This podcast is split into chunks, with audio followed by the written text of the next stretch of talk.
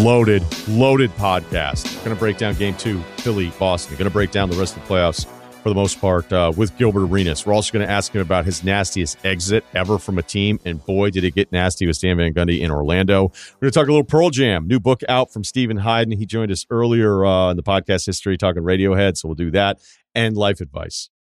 This episode is brought to you by Bai. It's Wonder Water. So I was wondering what made Bai so great. And it's actually pretty simple. Bai has antioxidants, electrolytes, and no artificial sweeteners. And the flavors are delicious. For me, it has to be Bai Zambia Bing Cherry. So for flavorful hydration, choose Bai. It's Wonder Water. Learn more about Bai and discover all of the exotic, bold flavors at drinkbai.com. This episode is brought to you by Hotels.com. When I went on my last holiday to Cape Town, it was amazing. My friends were there, the weather was phenomenal, and most importantly, the food was fantastic. But one thing I struggled with was finding the right places to stay. You know, all I want is a great bed, a fantastic shower, and breakfast that doesn't end at 8 a.m. I'm on holiday, I'm still sleeping. I also like ease, and the Hotels.com app easily helps me to find a perfect hotel for every trip. Whether you're looking for a family friendly getaway or a relaxing spa weekend, on the Hotels.com app, you can compare up to five hotels side by side. Now, why would you want to do that? So you can see prices, amenities, and star ratings. And best of all, you don't have to switch back and forth between options. See? Ease. So start planning your next getaway and find your perfect somewhere in the Hotels.com app today. Tales from the couch, one game in the East. Boston hosting Philadelphia. I will do more on Lakers Warriors and some of the other series uh, as well uh, with Gilbert Arenas coming up. So don't feel left out. Anyway, uh, great staff from TNT right at the start of the broadcast. And this is something that I always try to hammer on with everyone about every single playoff series and how games are connected. Uh, the result of the previous game influences the result of the next game. So the last 14 times the road team won game one, the home team won game two. I was like, wow. Okay, let's talk about connected. All right, right from the jump, we know Embiid is coming back. MVP, Rolex. Has anyone ever seen anyone get a watch before? Based on last night's content, that must have been the first time for millions of people. All right, so uh, Horford immediately watching him. I'm like, okay, he's away from the rim, takes two threes in the first 240 those were purposeful threes. You could see it with his decision making. He didn't make any last night, by the way. Uh, I think he had one. Um, but the point was like this was a proactive thing that he was going to do. I'm going to make Embiid have to respect me out here. I'm going to try to move him away from the rim. Um, and that was obviously by design. Uh, I was curious of whether or not we would see the double bigs later on, the Rob Al Horford deal. Uh, we did see it again, this game was such a blowout that I don't know that there's a ton of stuff that I go, ooh, a little of this, little of that, little of that. So we're going to run through it all, obviously, but different things.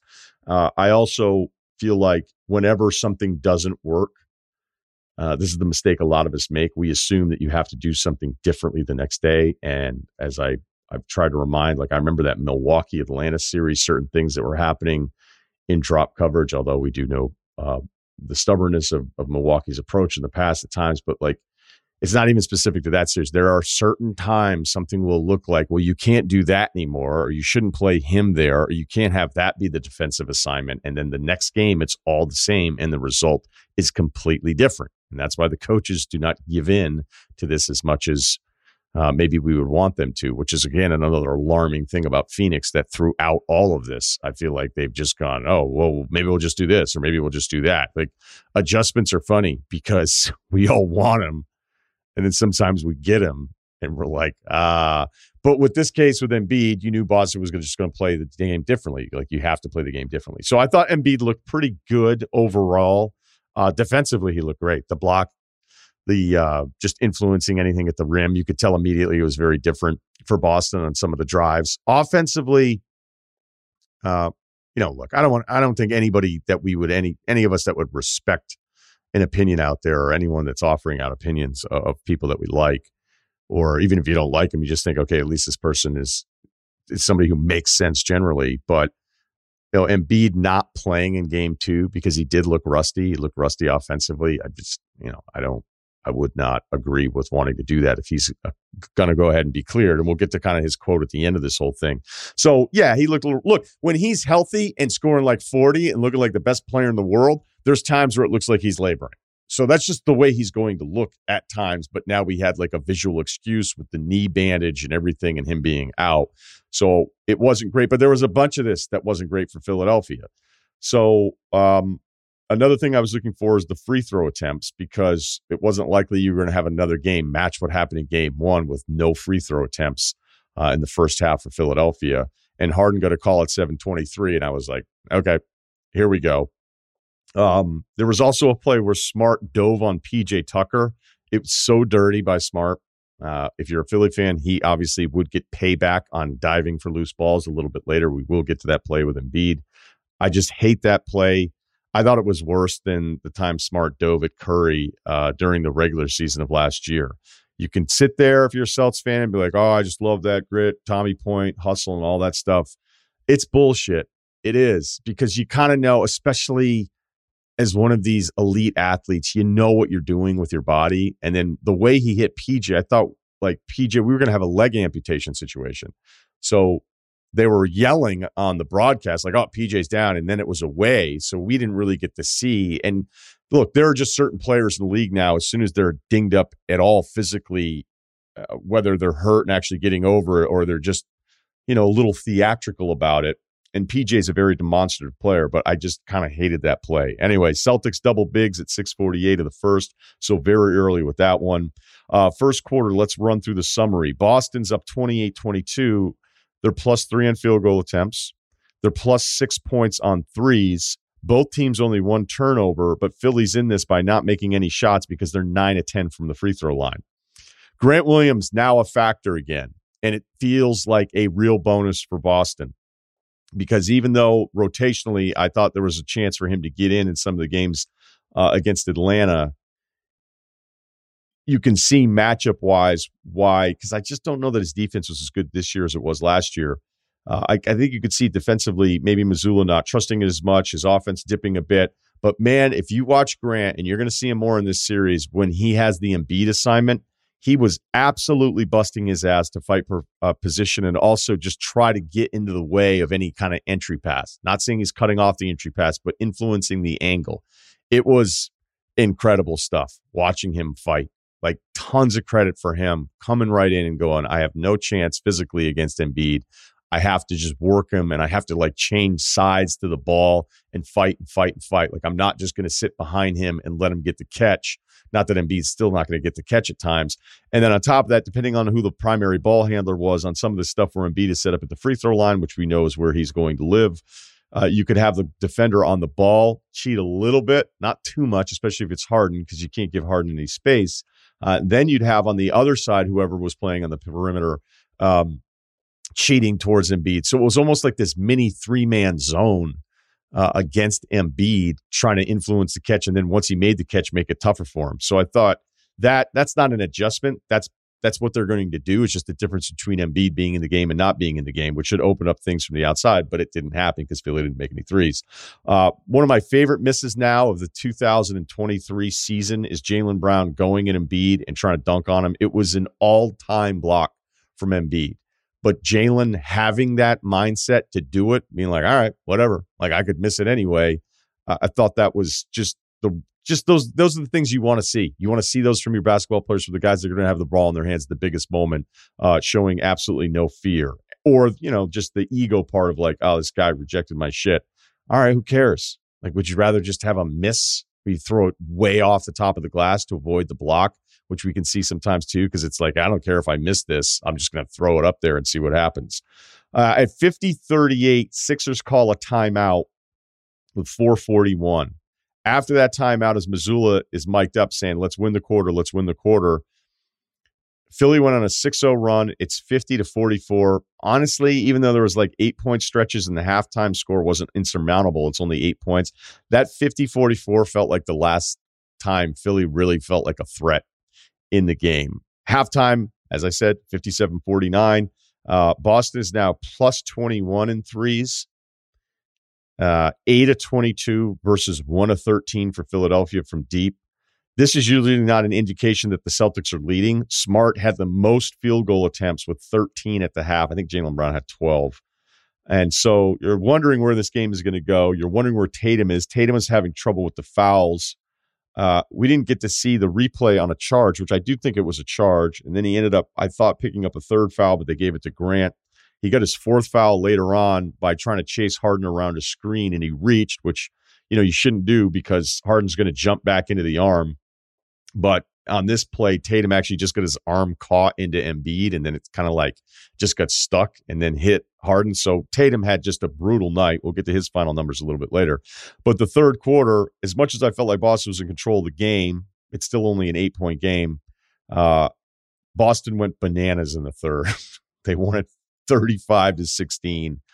And that was pretty much the game. You had an ugly pickup game phase in the fourth, and then that was only replaced by even uglier. Somebody's going to get hurt last run of the day at the park.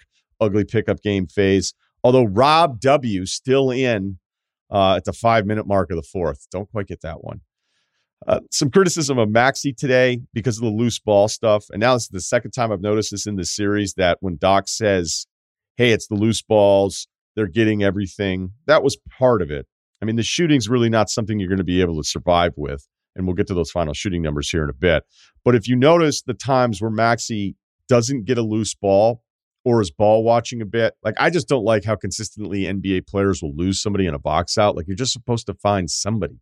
Put your arm out there. But guys don't do it. Maxey's guilty of it because Maxey's waiting to get the outlet and go.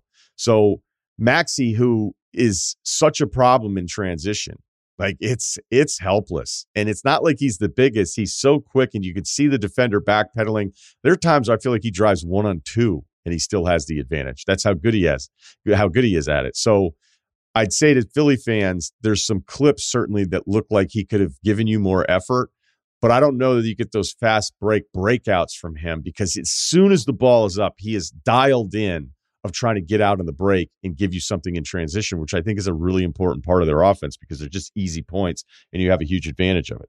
So this game's over. Tatum one of seven, seven points. Uh, each fan base can play the game of, well, hey, Boston's up, or excuse me, Boston's tied 1 1 here. They win this one big. They were clearly more dominant. And Embiid looks rusty, and Tatum's not going to go one for seven again. So this has to feel great. Okay, you could do that. But every box score has multiple examples of this being baked in where you would think, well, that's not going to happen again, where you want to keep all the positives and then think only the negatives will improve. Where Philly on the other side's going, wait, we shot it better than anybody from three all season long, 38.7% from distance, number one in the NBA. And they shot six of 30 last night. Boston was 20 of 51. So you could look at that and be like, hey, that's not going to happen again. And it's likely that wouldn't happen again.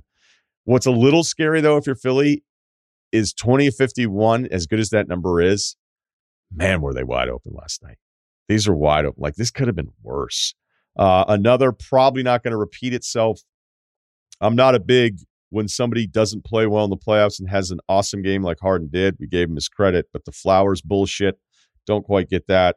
Uh, Harden two of 14, zero of six from three, four assists, eight to 10 free throws. I track the Harden bullshit foul counter at my house. It's not an officially recognized stat. You won't see it anywhere else. I don't, I told myself, don't share, don't share. I'm going to share it. I had five, could be wrong. TNT's not showing replays of fouls. Like, is it zero? No, the number's not zero, but they're not showing them. Uh, it's very frustrating because sometimes I need to see these and so then I have to rewind it. But I like that slow motion, different angle kind of thing. They, they did have the uh, the drone flying around, and that sucked. No one liked that very much.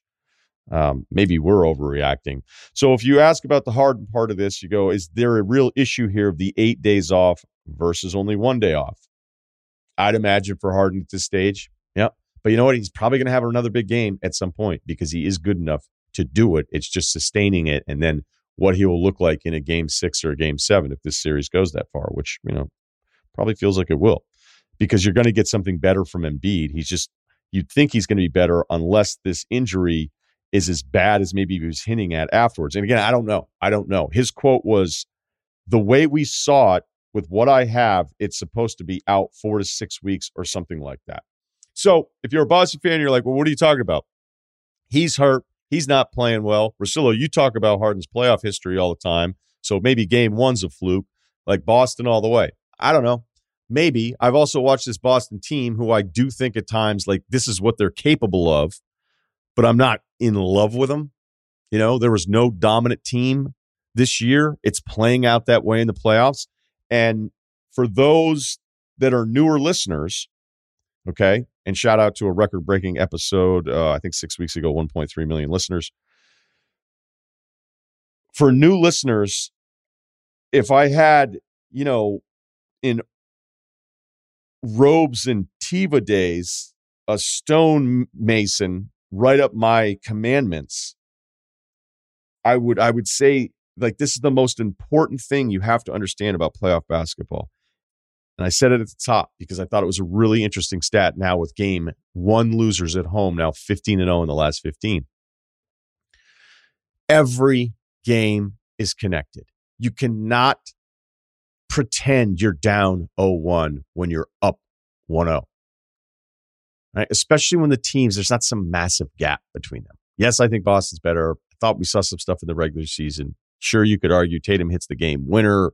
If that doesn't go in, you know, maybe the whole thing is split, the Embiid toss. You know what I mean? Like I know we can all do these things all day.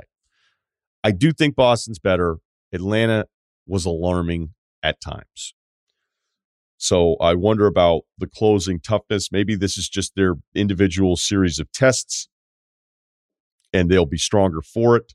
I would have thought that would have happened in the finals last year. Uh, whether letting Atlanta get back into some of those games where it felt like Boston was in control. It's like, how many times can you do that if you think you're actually going to be playing in the NBA Finals?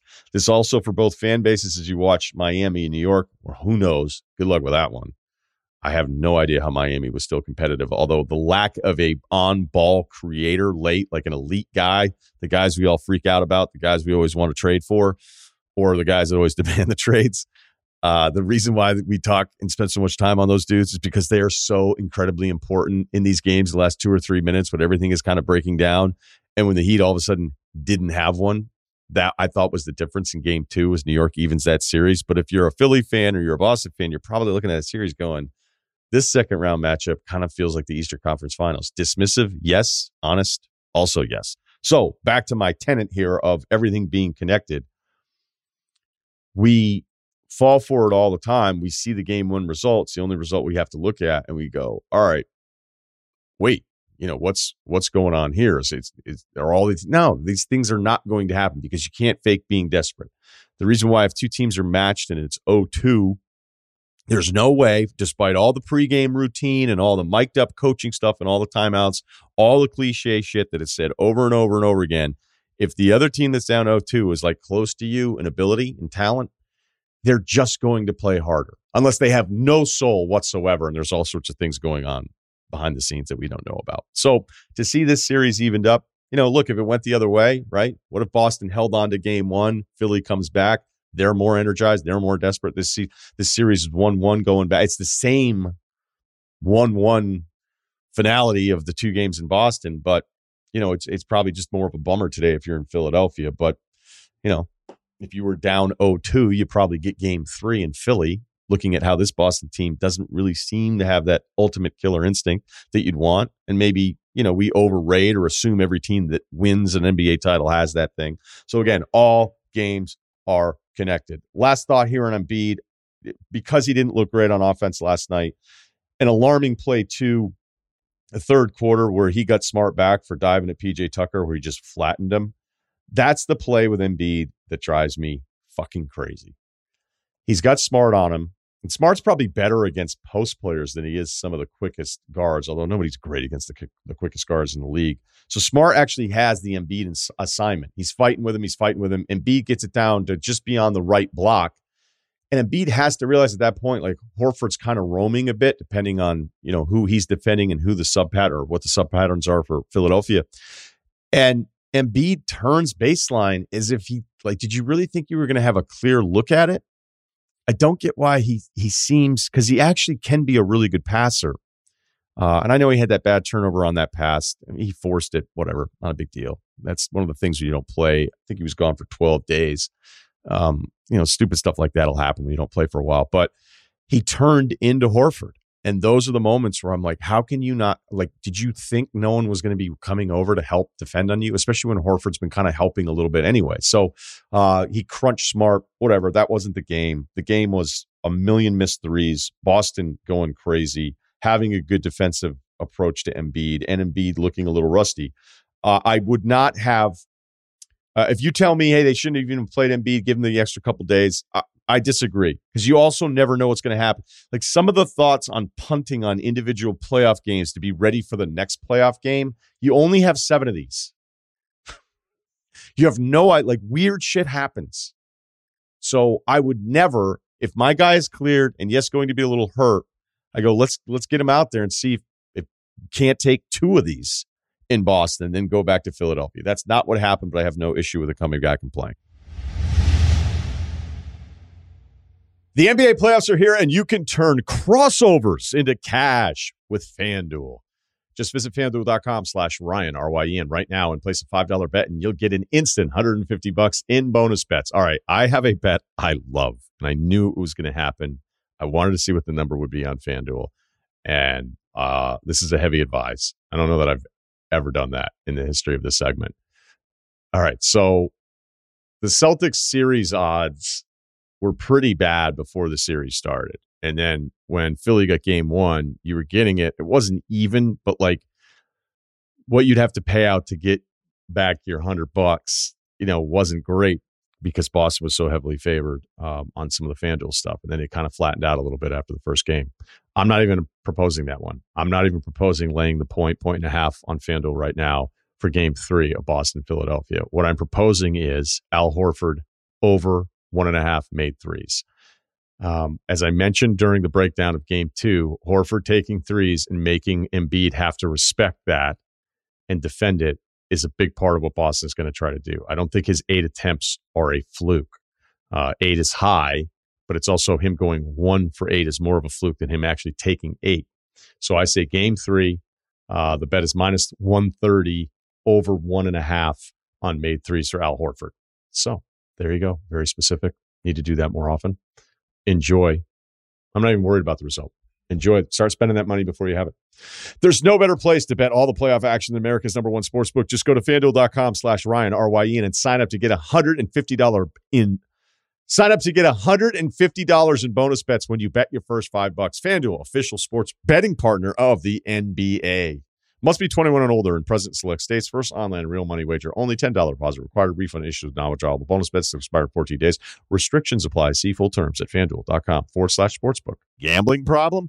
Call 1 800 Gambler or visit fanduel.com forward slash RG. Colorado, Iowa, Michigan, New Jersey, Ohio, Pennsylvania, Illinois, Tennessee, Virginia. 1 800 Next Step or text Next Step to 53342 in Arizona. 1 800 789 7777 or visit ccpg.org forward slash chat in Connecticut. 1 800 9 with it, Indiana. 1 800 522 4700 or visit ksgamblinghelp.com in Kansas. 1 877 770 STOP in Louisiana. Call 1 800 327 5050 or visit mahelpline.org forward slash problem gambling in Massachusetts. Visit mdgamblinghelp.org in Maryland. 1 877 8 HOPE NY or text HOPE NY to 467 389 in New York, 1 800 522 4700 in Wyoming, or visit 1 800 gambler.net in West Virginia.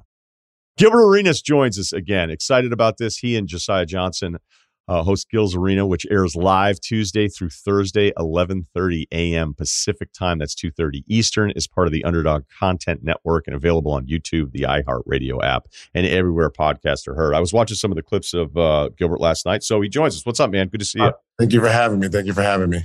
All right, so I kind of just ended the start of the pod talking about Embiid and the decision there of, of bringing him back. Certainly, he was rusty. He knows he's not going to be 100. percent What did you see last night?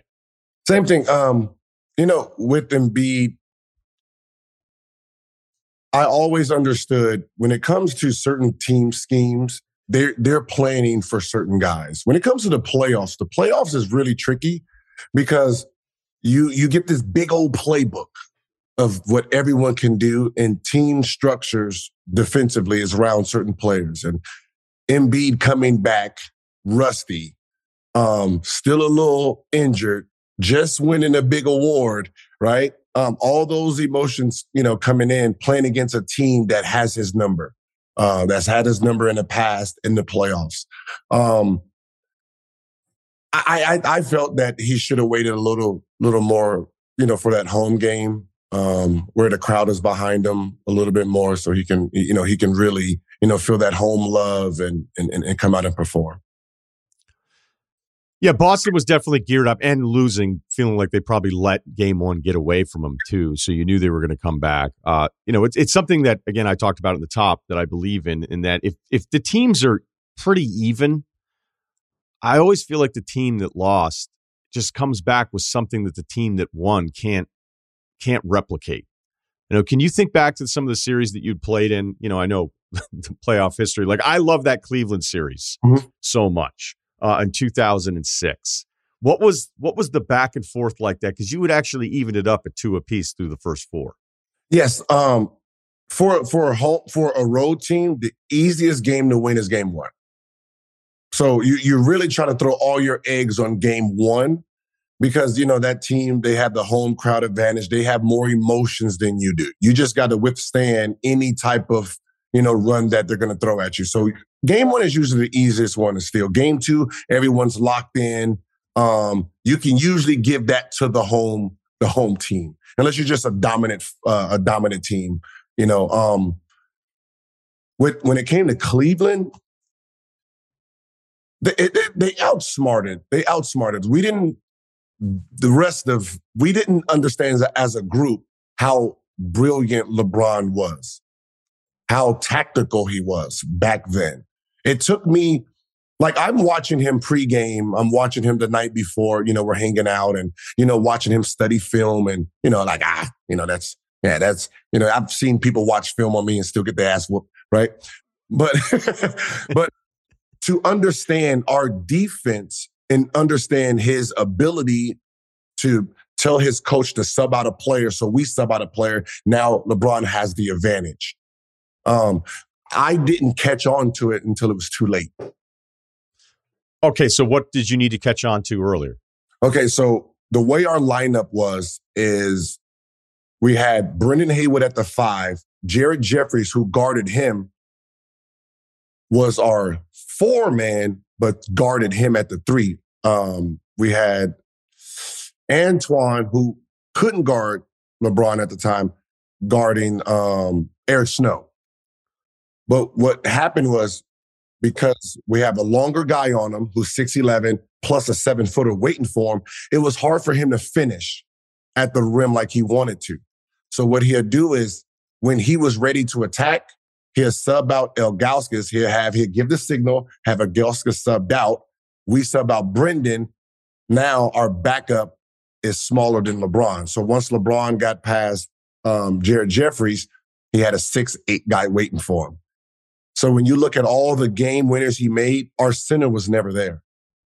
And that's just one of those things that, you know, when coaches sub a player and then you sub yours to make it match, the one who's doing the subbing for you to move your guy is the one who has the game plan. You're just reacting to it.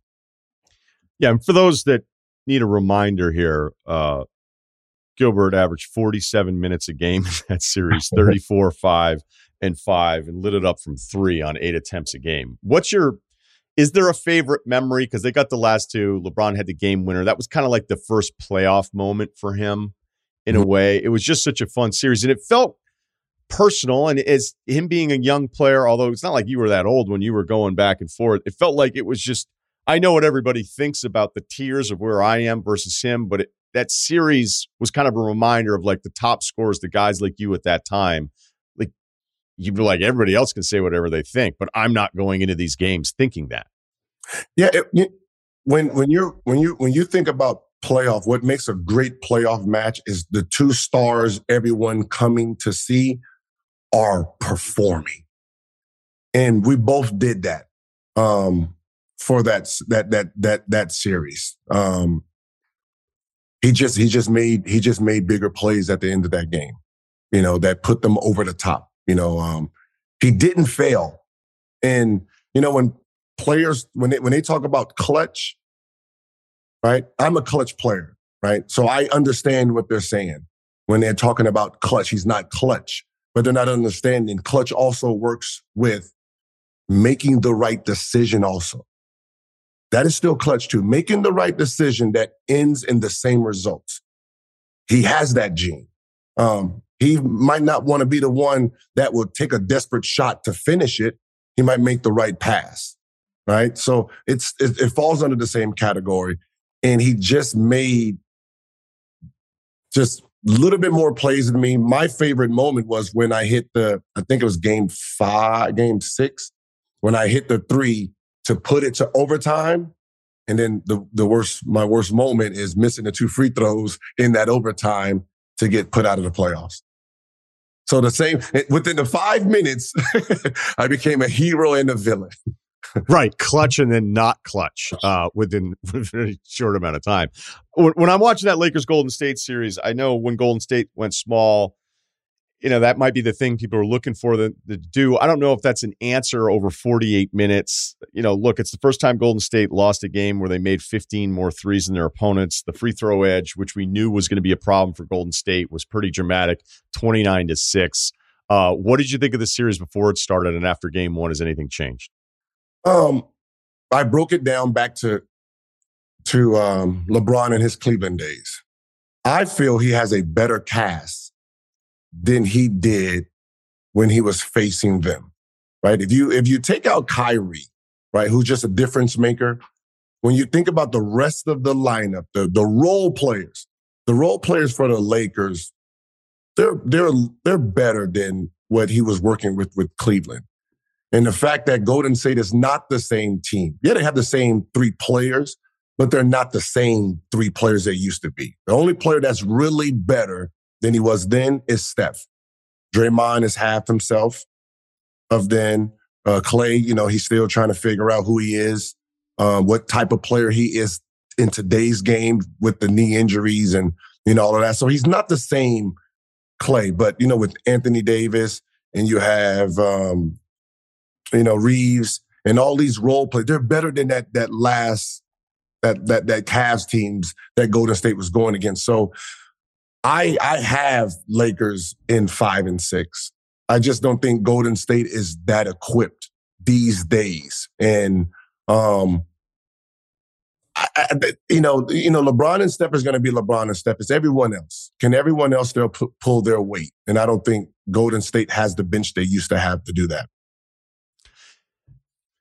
Yeah, you know, you go back and look at it because I pulled it up as you said it because I kind of was like, hmm, you know, did one of those on you. Yeah. Um, this version of AD versus Kyrie actually is debatable. Yeah. It's just that Kyrie, what he did in those last three games, yeah. very few players could ever do in the NBA mm-hmm. Finals, which is why I think we still talk about the guy. Um, Kevin Love was, if you look at the numbers, they're okay. If you watched it, it was worse than probably what the numbers feel like today because it just it was it was a really weird time for Kevin Love where mm-hmm it wasn't it wasn't happening all the time for him. So as you said it, I honestly at first I was like, okay, here we go. we got him warmed up. um, it might it might not be crazy, but like I the AD part, like if if you're telling me this is what AD is going to be the rest of the playoffs, then yeah, I could see the Lakers capable of doing anything. And it's it's the irony for me is a little bit with him where I felt like I was still defending him all the time. I remember I went on with Colin Cowherd and he's like, "Isn't he just basically Rasheed Wallace?" And I was like, "Oh, or he has like the third highest PER in playoff history behind Jordan and LeBron prior to you know some of the more recent stuff, perhaps." So I've defended him and defended him, but I just couldn't imagine him staying healthy the whole time. But when he's engaged and when he's doing what he like, forget the block numbers like Golden State would try and it wasn't happening, which is also a reason why they're not going to get as many free throws because then you just start abandoning the entire deal of, of, finishing at the rim against him. Even if I think a plus twenty three is a little absurd in a playoff game. Yeah, you know, defensively, it's if if he's engaged. I mean, you know, when, when it comes to Kyrie, you're not gonna that that last two minute guy. You're gonna lose that that, you know. So you're gonna lose the guy who can just make great shots in the last two minutes of a game to put you over top. But when it comes to defense, when it comes to just you know, an offensive rebound or something like that. If Anthony Davis can give them a solid 25 and 15, and then you have Reeves and you, you have a better squad. Um, with Golden State, no one played bad. You know, we can't go into game two and I give these guys a speech and say, hey, right, you know, you know, just play a little bit, you know, better. You guys played well. All the key players I need played well enough for us to win this game, and we still lost. Um, so it's it's one of those things like like it's not like you know Steph played well and Klay didn't or Poole didn't. Everyone did their thing right reasonably, and you know you you take a loss, so inside that kind of hurts a little bit.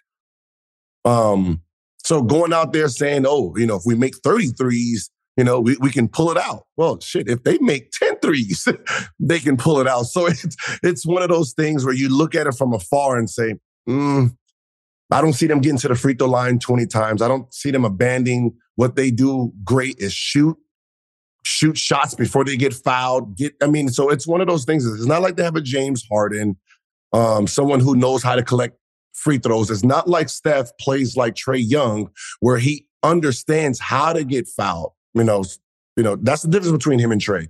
That Trae understands the the how to get fouled and do a lot of flopping, which would help Steph get to the free throw line more in this series. Um, but Steph respects the game too much to do that.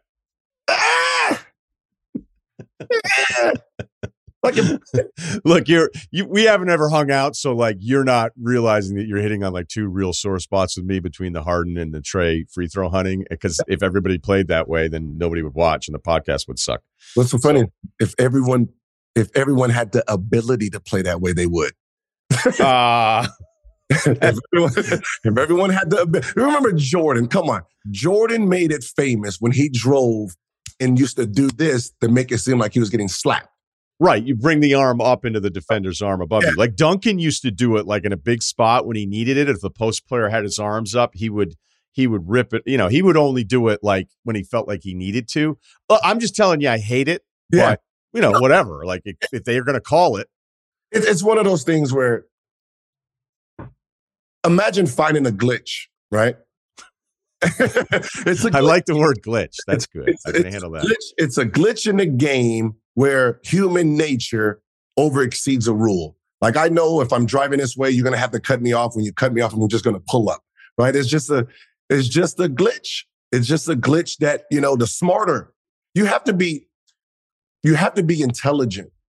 You have to understand rules to figure out some of these glitch moves. Right. So we're not talking about, you know, when you're talking about Tim Duncan, you're talking about intelligence. You know, Steve Nash his intelligence on pick and rolls. It's, you know, the, the, the, the great ones really do understand the loopholes inside the NBA. You know, it's funny too with Steph, as I thought he went foul hunting more last year towards the end when he felt like he needed, like he'd have stretches where was like, all right, I, I know I need to do this a little bit more. Again, this is just, you're right. I'm just complaining about it, so I don't want to spend too much time on it. Let's let's play the teammate game. Who would you rather be teammates with in a playoff series right now, Steph or LeBron? Ooh, wow, Jesus Christ, that's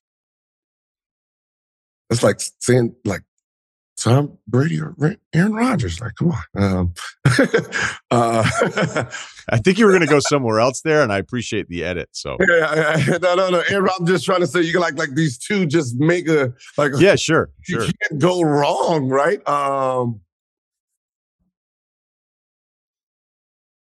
wait, wait. Am I a player? Yeah, it's you. It's Gilbert Arenas playing.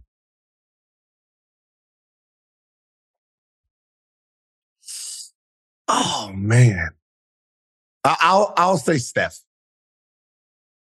Just because uh, you feel like he's going to give you some more spacing, right? Yeah, spacing. He moves the the way he plays the game. You're going to get a lot more tips. Um, you know, with with with LeBron, you know that fourth quarter, um, game shortens, score shortens. I mean, he's the only guy in history that probably has in a quarter in that half, he's averaging about 90 something in today's game, right? You, you, know, you can take the under on any halftime score that's like 105 and under, it's going to go under no matter what.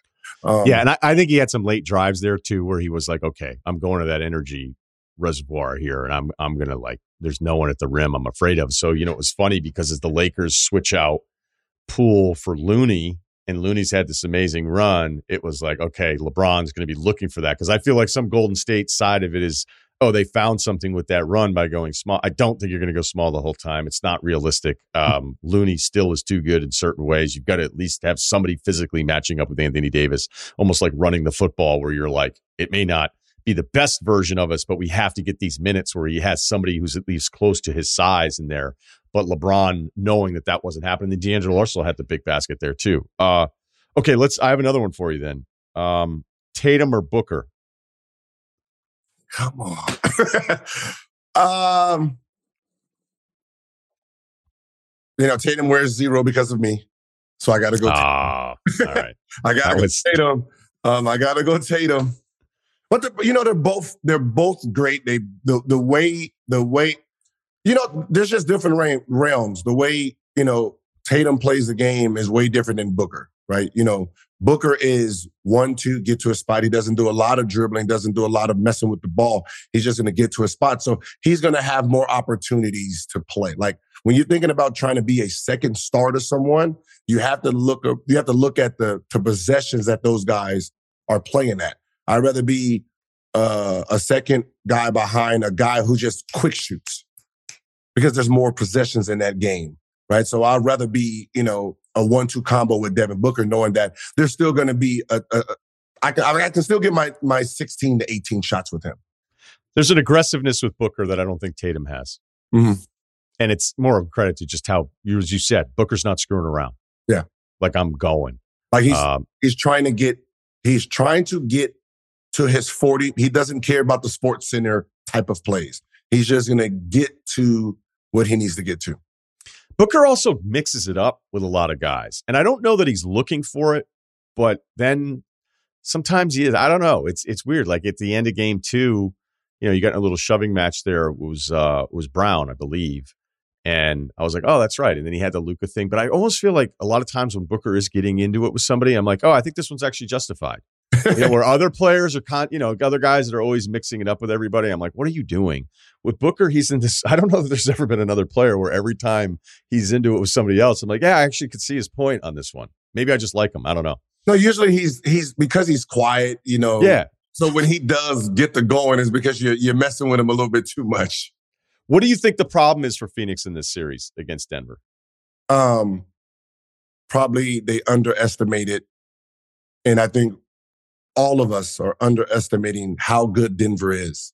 Um, if you go back last three, four years, Denver in the playoffs have lost to either a team that won the championship or a team that went to the championship, right? So with 80% of their team, right? So they haven't had a full team when they've taken these L's.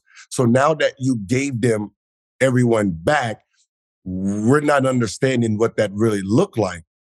And, you know, with the full team, Joker playing, you know, the way he's been playing for the last three years, and Murray back, that gives them that that guy who can finish shots and the potential of 40 and 50. You know, he can carry a squad. It makes them, it, it really heightens their chances of actually taking it to the championship and they move too much for Phoenix. You know, this is a game where Phoenix has to play solid defense. When you have someone like Joe, when you're thinking about Joker, you're thinking about Steve Nash, you're thinking about John Stockton, you're thinking about Magic Johnson visual. The visual, he's finding players that you're not paying attention to, backdooring. So when you're talking about Booker and KD, you might not be guarding a great player defensively, but Joker is looking for your weakness defensively. You turn your head, you know, you look tired. He's looking for those guys. So that puts a whole nother element into your defensive um, strategy when you're guarding Denver. And I don't know if they're disciplined enough. Okay. So that's a good segue in. Um, who would you rather? Well, see, if I say who would you rather play with, Giannis or Jokic, you're yeah. going to say Jokic. I mean, because you're going to your life is going to be easier yeah. in passing. Uh, speaking of Giannis, you caught an epic amount of shit um, when you said he doesn't really know how to play basketball. I'm paraphrasing a bit. And then you, you've since changed your position on that. The timing was on your side with him exiting. Uh, look, just to be fair, I, I was like, what the hell is he talking about? Um, do you think American players have a harder time or perhaps more critical of the international players? No, not really, because usually the international players have the advantage of being more um, well rounded in the game of basketball. So there's this thing like everyone here glorifies hoopers, right? Hoopers is not basketball. There's a difference. Hooper and a basketball player, two different, to do two different people, right? A basketball player understands basketball. Like Dion Waiters, Hooper. Yes, yeah, you know Jordan Poole is a hooper. Um, um, no, I get, yeah, right. Like you, you, know what a hooper is. Someone it's a guy in a pickup game that you're like, is he a Hall of Famer? Yes, right. So right. the the Lukas and you know the Jokic and the uh, Steve Nash and those guys, the Dirks, those are basketball players. So international are bringing basketball players. Giannis is a hooper, right? And the difference between him is he has this heart that just is unstoppable. Um, has nothing to do with his abilities. So when I say he's not a, he doesn't understand basketball. He doesn't understand. Like if I and I said like, give him Tim Duncan's mentality, basketball wise. Like, oh, he would be the greatest thing. That's all I'm fucking saying. I'm not saying that the kid can't play. Obviously, he knows how to play the game, but does he know? Does he understand? how to play the game. Because if he did, he wouldn't he wouldn't know that you're 16 out of 107 or 120 from jump shots and threes against Miami. They're doing something that you're not paying attention to, and you haven't understood that yet, or you would have cleaned this part of your game up. You will understand at some point, you just can't keep driving full court, trying to do a euro on everybody. You're going to have to evolve this game. So when I look at his weaknesses and strengths from when he was getting drafted and say, okay, what is it now? Oh, same weaknesses, same strength. All you had done is gotten bigger, meaner, and nastier as a as a as, a, as just a human, right? And you know, it's it's has he understood the elements, where the double team is coming from? What is a pull up, right? You know, I don't need to, and I need to save my body, save my energy for the fourth quarter. And right now, he's like, he's like a young Westbrook. He's just playing this game. He's just that gifted where he's just playing the game hard. And when you say, hey, go out there, just play hard, that's what he's doing. Okay, that's um I have I have a lot there because there's a lot of it that I agree with and the problem for your argument though is that he won, right? And because he won, it means you can't be right that but that's not a great argument well or maybe it's the best argument which again i would push back because i think you know as soon as you win it's like oh no no like everything you do works because i forever held fast on durant is better than Giannis. Like, give me a break. He's hmm. just better. Like the handle, the size. Hmm. I know I can get a jumper from him if everybody loads up to that side. Like Giannis can't do those things. One, Durant got hurt all the time.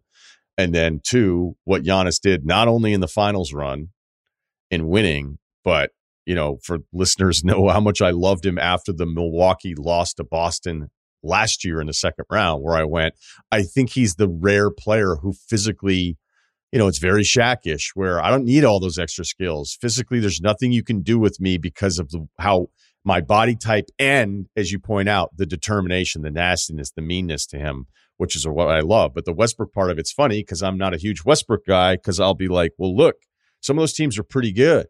Like that Jazz series loss where it was he and Paul George. There's no way you should lose to young Donovan Mitchell against that Jazz roster. Mm-hmm. And I feel like the Westbrook approach is great for stats. And over the course of the regular season, you win some games because he does have more energy than anyone ever. I think he's like on a very short list of the greatest athletes that have ever played in this game. But I don't know if the teammates enjoy it as much. And when your teammates aren't as enjoying it uh, as much, and they're not going to be as engaged. And then I think the teammates around Westbrook felt like they now all of a sudden it's like, wait, you're asking me to take this shot after six months of never like me never getting this. Mm-hmm. So the difference, I still think Giannis is more of a willing teammate than Westbrook ever was, despite me. Like, I totally get it because this kind of one mindedness, full throttle the entire time. Um, I get the comp there. I get what you're saying. Yeah, no, when, when it comes to Giannis and just on the court, his work, I would never question. Like, as a teammate, there's nothing he can, like, I would never second guess nothing he does because you know, his personality, his work ethic, his determination, just to see his body transform, just the way, you know, he just gives it a thousand percent every night. I would never question that, right? That that is not what the question is. My thing is you have this gift here, right? So this is this is how I look at when I look at greatness and you know, we have Michael Jordan. We know what the elements of talent, body, and you know, dedication looks like, right? And when I look at Giannis, and I'm like, if you if you just thought the game and slowed the game down in moments like Tim Duncan, who would you be? Right? Embiid, if you had Giannis's engine, what would you be? Right? What what Giannis possessed, that's just that's just effort for you. You're skill wise, you're way more talented, this guy, when it comes to just pure basketball. If you had his, his love for this game, what? You will be, you will be a whole different player. And then it's like, well, you know what? If I can just give Giannis your skill, just give him your skill, work on your skill like, you know, Embiid, who would you be? And that's, that's what I end up doing, right?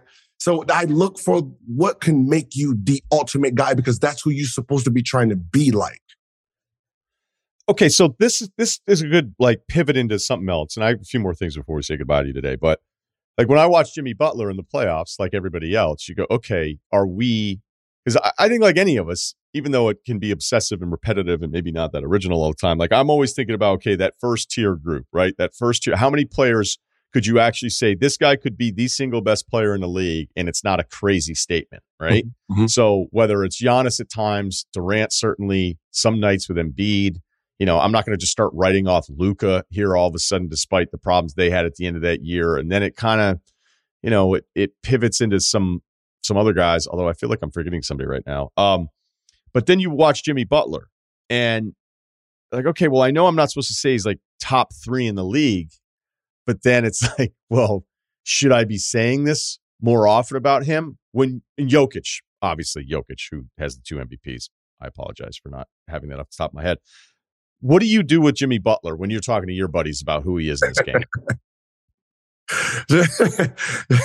Jimmy Butler is the guy that will cringe your starting fives and when you're trying to make up starting fives and you know and someone throws in Jimmy Butler then it makes you think what what do you know that I don't know? Because when you think about Jimmy Butler you think about regular season you know just like anything.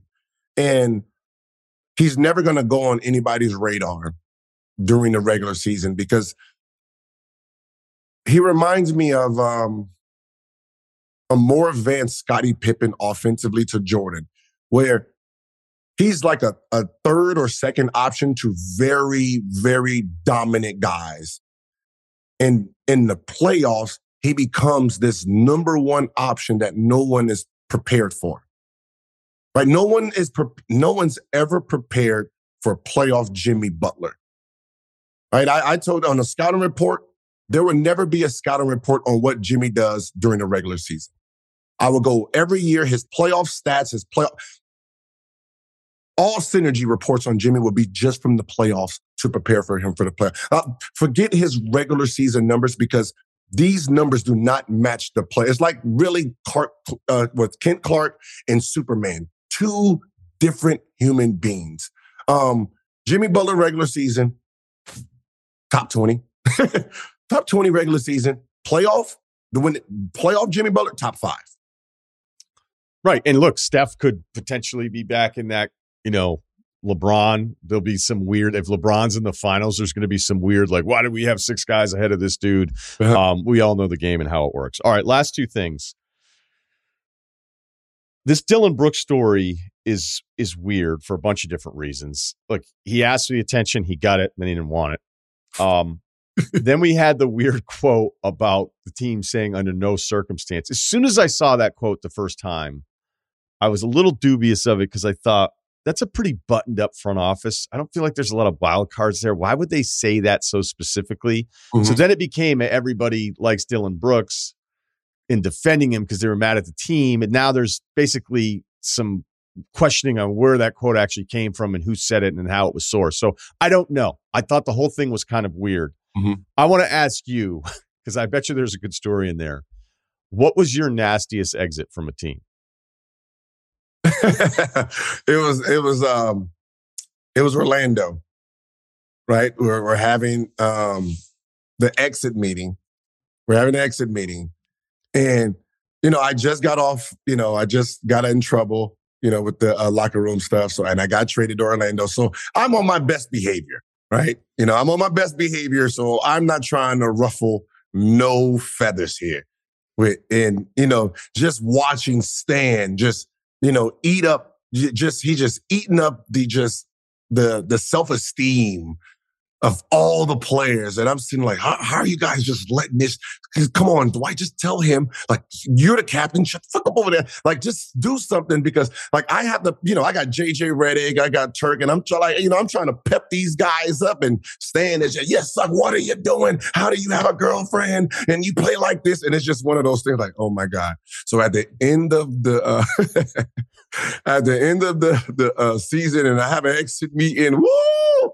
Like I had to, I had to really just, cause you know, Stan is, he's an amazing person until it's time to go. When it's time to go, he turns into a whole nother, he's an a-hole for real. Like it's, like, like he's laughing with you. Hey guys, oh hey, how you doing, Gil? As soon as the er, horn comes, he pretends he don't even know you anymore, and it just he just goes into just demon time. So I have him now in his element, right? And I just been loading up, just loading up uh, like like just one liners and stuff.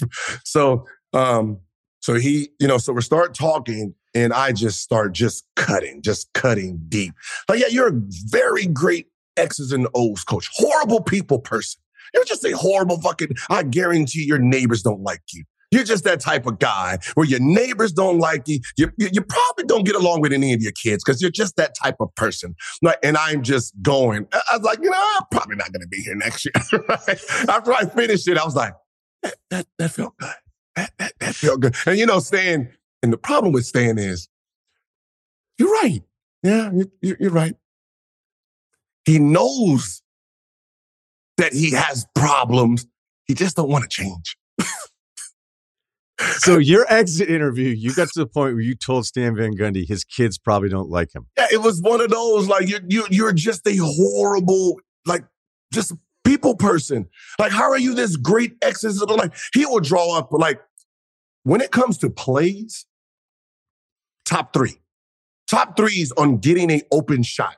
You're talking about like last second shot. You got 0.6 to two seconds on the clock besides Phil Jackson, I'm like, uh, Stan, draw this up, right? I trust Stan. Draw, draw this last play up. He's going to get you a play.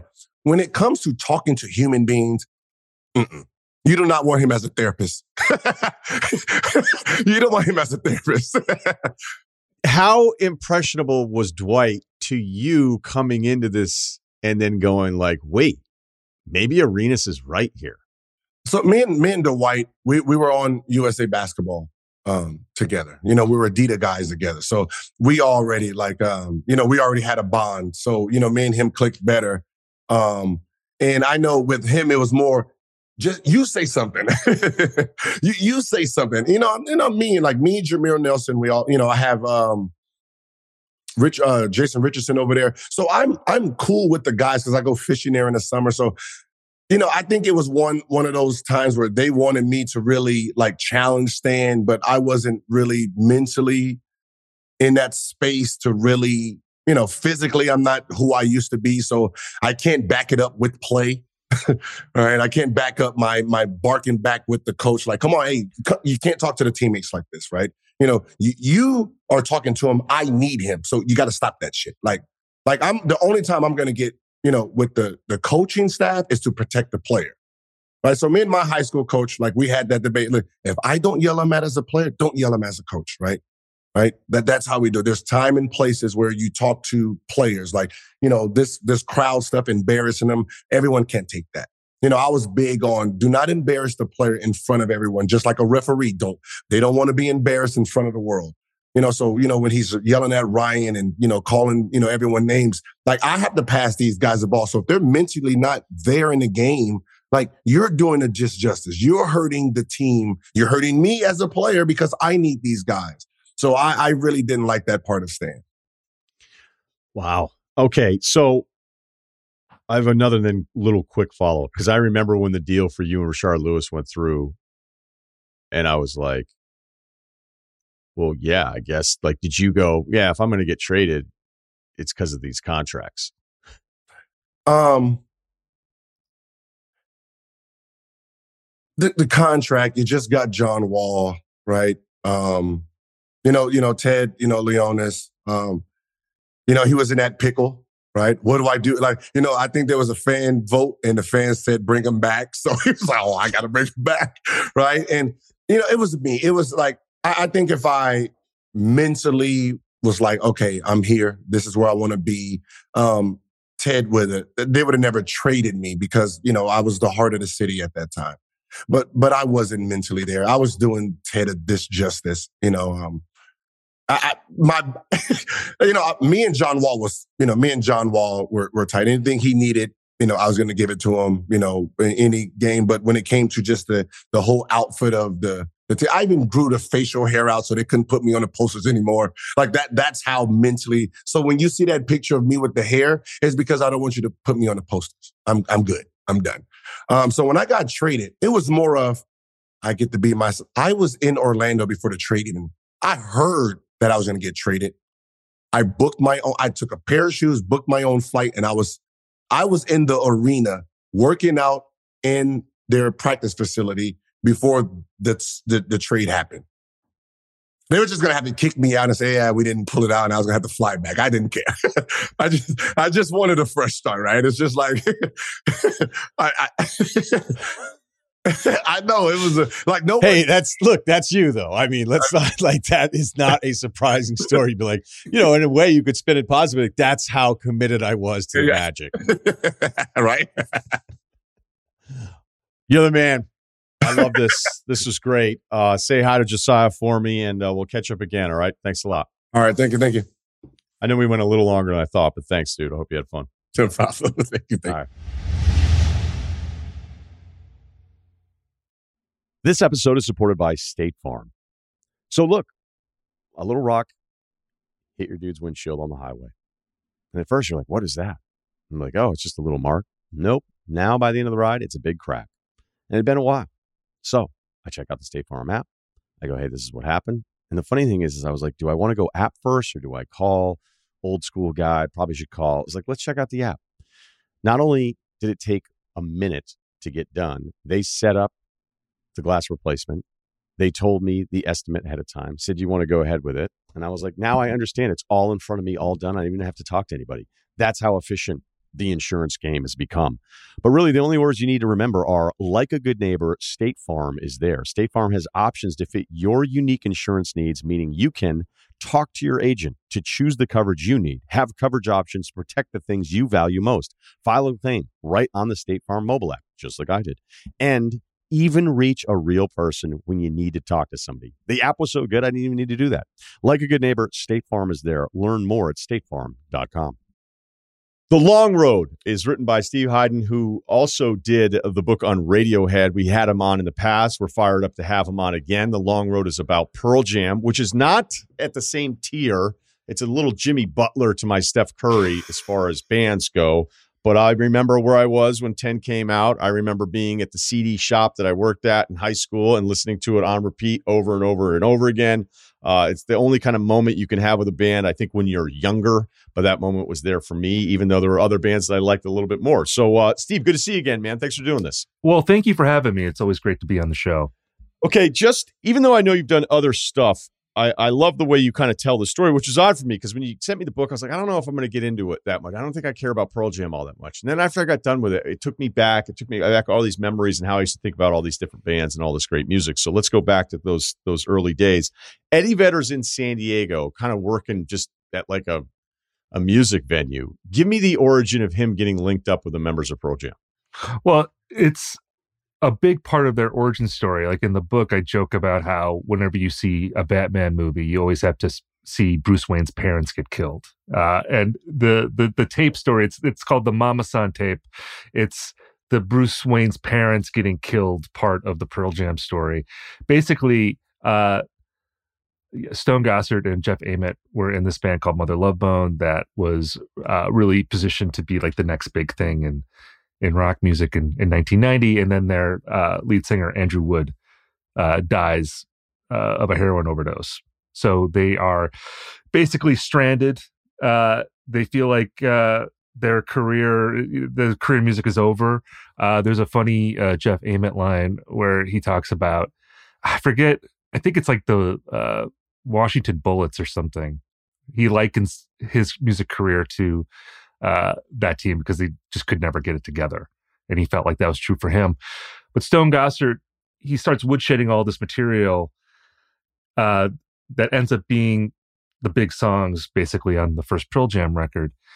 And uh, all they need is a lead singer, and they're trying to find someone that that they, that they can plug into the band and they end up hearing about this guy eddie vedder who as you said was working in san diego and was languishing in obscurity down there. They get hooked up with him. They send him uh, these instrumentals. He goes surfing comes back and he ends up writing alive uh, the song once which is the uh, first song on uh, 10 and another song called footsteps. And that's basically the beginning of the band. Like they hear his voice and you know the lightning crashes and all the sort of magical things that you see in music biopics occur and you know from there they're pretty much off and running. Seattle uh, at the time you know it, it, was a very it's just so weird to go back to remember just kind of how we felt about it all. It's like you were a kid and you go like oh man seattle. Like people yeah. were going yeah i want to go to seattle now because of the music scene um, which sounds kind of crazy, but also not that weird. I mean, the yeah. previous generation did it with San Francisco, right? But Eddie's not a Seattle guy, and it seems like the Seattle people with all of the roots and all the different musicians that came out of there, it's kind of like, well, who's this guy? He's not from Seattle. Now he's kind of representing the Seattle sound. It seemed like there was a lot of pushback, maybe from him, but then others, whether it was Cornell, were like really supportive of him because he was so talented. Yeah, you know, the Seattle thing is really interesting because like you said, there are other instances of that in music history, like where all these bands are associated with a particular town in a moment in time. And really, that's something that doesn't happen anymore. Basically, in the post internet era, um, it kind of feels like everyone is from nowhere, in, at least in terms of like indie music or rock music. Um, but yeah, Seattle, I think, was a big part of Pearl Jam's appeal. And it's interesting with them because you're right, they weren't in the city looked at as like the standard bearers of, of, of the local music scene. In a lot of ways, they were kind of seen as like carpetbaggers. I mean, at least like that's how like Kurt Cobain talked about them, even though again, Stone Gossard and Jeff Ament had this long history of making music in Seattle in the 1980s. Um, but like if you watch the early uh, videos, not just for Pearl Jam, but like of Temple of the Dog, that whole era that feeling of community i think is really put forward. Like like the early pearl jam videos are are like live performance videos. And i think it, you know i could say this for myself like part of the appeal of the band was that like you wanted to be in the audience for for these shows you know? Like they would show the like if you watch the video for even flow for instance like they show the crowd almost as much as the band. And this might be hard for people to wrap their heads around now because media is so omnipresent. And if you like an artist, you can go on their Instagram, you can go on YouTube. It's really easy to see your favorite artist now. But back then, um, you know, you'd watch the video for Even Flow and it, it was like an advertisement for their live show. And the live show being representative of like a certain kind of community that like for someone like me living in the middle of Wisconsin was so enticing and so different from you know what was going on in my own backyard. So it was about the music, but it was also about I think again like this kind of world that was foreign to like a lot of people uh, in the middle of the country. I'm glad you brought up um, Jeff and Stone and their background because, like, you described it really well. And I want to get to the Nirvana piece here in a second, but it was this animosity because they're blowing up. It's happening so fast, right? It's all together. 10 is a brilliant album, start to finish. It flows. You talking about how the Who had influenced Eddie Vedder. When I think about, like, I'm always surprised, like, there's not somebody that's not doing more concept albums, you know, whether it was me listening to Joe's Garage. Because at right. first, like, I hated Zappa. I was like, this is so weird, so stupid and then I started understanding like what he was doing. And I would still say there's some Zappa that I go, no thanks, not for me. but like Zappa right. at his best, I can't get enough of it. But right. it felt cool to be a teenager to be sitting there with the liner notes and listening to Joe's Garage start to finish, understanding what Tommy was, understanding Quadrophenia, you know, and I know that other people have had concept albums. I don't, you know, whether it's the Smashing Pumpkins deal of, but it's when it's done right, it's great. And 10 was it more it was more of a concept album than I think we even realized at the time. I was just I couldn't get enough of it. It felt different, but it was also, you know, depending on your age, I'm like 16, 15 going into 16, like every year is so important at that time because you feel like, oh, this is the year I'm like this and this year I'm like now I'm understanding this and now there's this music kind of outlining these these thoughts and everything going kind of fast for me of like the things that I like and the things that I don't like. So there's there's no other band that would whether it was Nirvana, whether it was Pearl Jam, and then obviously my love of hip hop, but there wasn't anything that was ever going to be as important to me uh, at a different age as it was at that age. And so, as impressed as I was with it all, and as I mentioned, as, as fast as it was happening, there seemed to be, I don't know, was there resentment towards Eddie where it's like, wait, he's the face of all of this, and so many of these songs were our songs? Well, I, you know, the thing with Pearl Jam, in terms of like the backlash, and this is one of the things I was really interested in in writing about this band is that Pearl Jam was popular in a way that like no rock band now is even close to being. Like they were a band that could sell a million records in one week. You know, they were doing Taylor Swift numbers. And I think they achieved a level of ubiquity in the early 90s that not even like a band like Nirvana, I think, achieved. Like Nirvana was a big band, and there were a lot of people inspired by Nirvana, but Pearl Jam, like as a radio band and as an MTV band, there was almost like a genre created that was based on ripping off Pearl Jam's first record. You know, there's so many bands like that post grunge era where you've got uh, you know, first Creed, then Nickelback, and then bands like Fuel and Days of the New. And there's so many other bands like that that we could mention, many of which have been forgotten over time. Uh, you know, thankfully, but you know, they all had huge hits at the time, and they were all kind of based on doing like what Pearl Jam did on that first record. You know, especially after Pearl Jam kind of backed away from that a little bit on their subsequent work and got a little stranger and a little less commercial. Uh, so not only do you have these like really popular Pearl Jam songs, but you have so many bands that sound like that. And it just creates a level of exposure where at some point people are just like, enough. Like enough like grumbly lead singers, enough like people who act like they don't want to be famous. You know, it, it almost became a cliche uh like super quickly and for reasons that weren't entirely their fault or even like mostly their fault all right, there's a million things I, I, I can't just I could do 30 minutes maybe just on everything you were talking about because the Yarling Eddie Vedder thing inspired so many terrible singers to think they could be singers that I don't know that we'll ever see another moment like that in the history of music. Like the number of the guys were like, if I could just impersonate that, like maybe I can pull this off. And I'm not even talking about guys that got record deals. I'm talking about like people I knew. like, right. I got this. Exactly. Um, yeah and, and, and like, look, I like Nirvana more, and it may have only been because the first time I heard Teen Spirit, I went, okay, like, what is this? Like right. It, it was, it was you know, it made me think of like the first time my dad told me walking around the the village and hearing about this band Led Zeppelin, and then just walking in off the street to go see Led Zeppelin, and being like, "Are you fucking kidding me?" And I was in the back of a car. Somebody was driving. It came on. I had to have it. I ordered it the next day.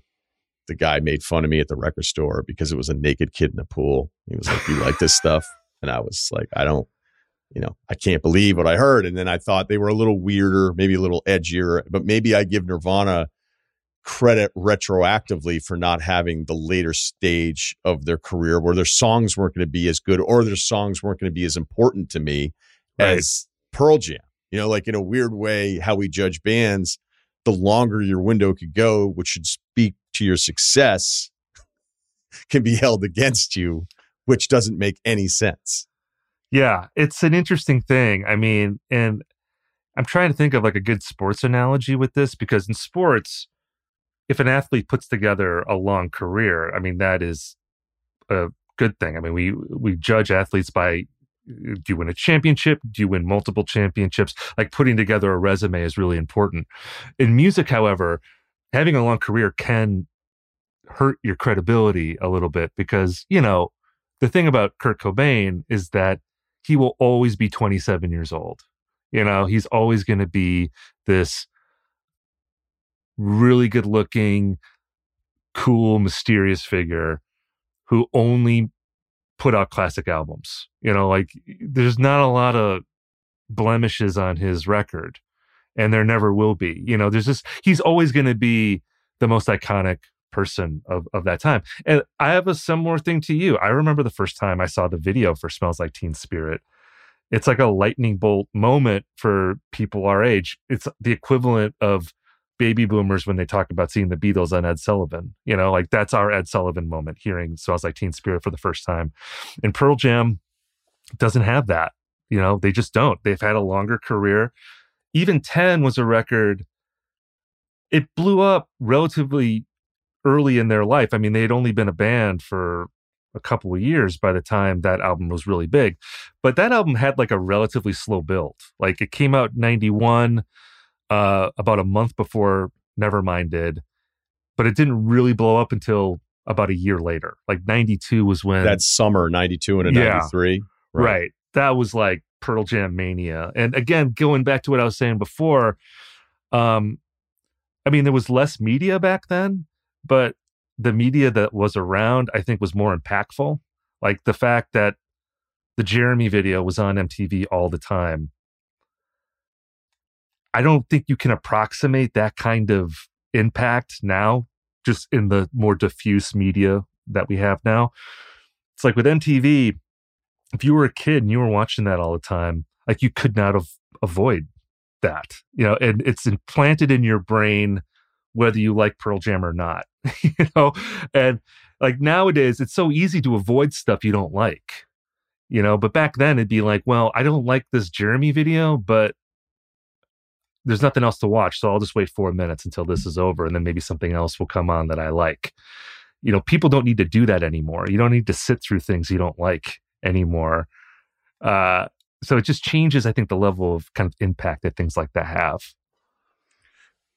Why was Cobain so lame about it? Because, you know, at the time, I probably, because I like Nirvana, would be like, yeah, good for him. Like, Pearl Jam 10's good, but they're not, they're not as cool as Nirvana is. Where, you know, look, Kurt Cobain was dealing with clearly a lot of stuff, but it was also looking back on it, kind of dickheadish of him to say some of the stuff he said about those guys. Like it just wasn't cool, especially when, as you point out, Jeff and Stone are like, dude, are you serious? Like we've been, we've already been doing this in this town, and you run the town now.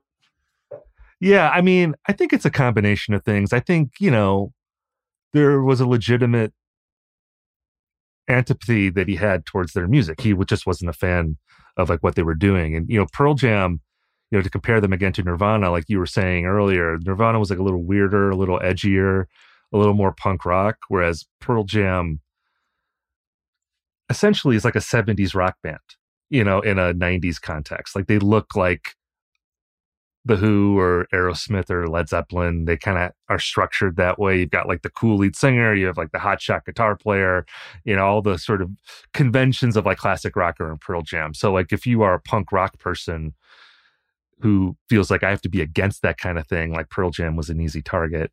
I think some of it too was that Pearl Jam quickly became more successful than Nirvana. You know, so there was probably a little bit of uh, you know, like rivalry thing going on. There's also like another thing where this is like a thing that I don't think exists anymore, but it was true back then that like Jeff Ament in particular, I think like Cobain had a problem with Ament because Ament was like a jock, basically. Like he liked to play basketball. He was this athletic guy. And back then, I think there was more of a separation between the jocks and like the artistic people. Like you couldn't be both. You had to choose a side, which is so dumb now. Because I, I, I mean, I don't think that exists these days. I, I don't get that sense. Uh, but back then, I think that was like more of a thing. So it was like Jeff Ament was like this jock guy in the local scene, and I think that just kind of triggered something in Cobain that he didn't like. You know, so I think that was part of it. I think it had more to do with Ament really than it had to do with Eddie Vedder. You know, those two guys are kind of put against each other, but it seems like Vedder and Cobain got along pretty well. Yeah, actually. right. I, I think it's pretty clear what Eddie Vedder thinks of Kurt Cobain, like with great reverence. Oh you yeah, and yeah. It's so- all one way. Like yeah, he would never diss Cobain. It was always Cobain trashing Pearl Jam in interviews. Okay, I like what you talked about though, like just understanding. I mean, whether it's a younger age, you can be like, "All right, we're all impressionable," but uh, look, it even happens when you're older. I don't know if it ever truly goes away, but like deciding on what's cool and what isn't. So if I was like, "Okay, I really like Nirvana because I think they're the coolest," I'm like, "Look, I got to admit, I love Pearl Jam because, well, I'm going back to like my teenage self where I was like, I thought Pearl Jam was a little too poppy, a little too polished." And then it also becomes like who likes them versus who likes the other bands, right? Right. So then I would be like, I don't know. But I just 10 was undeniable. It was this awesome up and down musical journey, the whole thing, hit after hit after hit, the way it closes. Like it was a if you it was a lineup in baseball, you'd be like, that's the best lineup, not because of the talent, but like how it complements each other too. So there was that. Uh, and then there's Stone Temple Pilots, which you get into in the book. Because Yeah. speaking of, like, I remember when Purple came out and the guy who I thought was a loser bought the CD and made us listen to it in the car. And I was like, these guys suck. I went back and listened, by the way, after reading the book. As I was reading the book, I would go back and listen to all of these albums. It was a lot of fun. So thanks for that. Oh, I'm awesome. listening to Purple and I'm like, this is a good album. It's good. Like it's there's some real highs here. And maybe they try some other weird shit, but so does everybody else. I mean, hell, we both love Radiohead and we give them a pass for some of the stuff they try to pull off. So right. I'm listening to Stone Temple Pilots and I'm going, I fell for the classic, like it just wasn't if if you were the guy that liked Stone Temple Pilots the most out of all these groups, of out of all the options back then, then we would be like, what's wrong with that guy? Like he's a Stone Temple Pilots guy. Like Pearl Right. Jam was okay, Nirvana was okay, Soundgarden I think was okay, but Right. you couldn't have Stone Temple Pilots first, which seems unfair. But I'm like, wait, are they just ripping off Pearl Jam? Like, what are they doing? Again, I go back and listen to this album that's almost 30 years old. And I was like, this is a good album, and yet their lead singer Scott, is no longer with us, had just a really it felt like he had the worst time out of all of these guys trying to figure out like where he fit in. Yeah, you know, like I was really interested in writing about Stone Temple Pilots in this book because they were, like you say, dismissed as a Pearl Jam ripoff band. And you have this dynamic between Pearl Jam and STP, which is similar to the dynamic between Nirvana and Pearl Jam, where, you know, Nirvana is slagging Pearl Jam for being this sort of inauthentic band.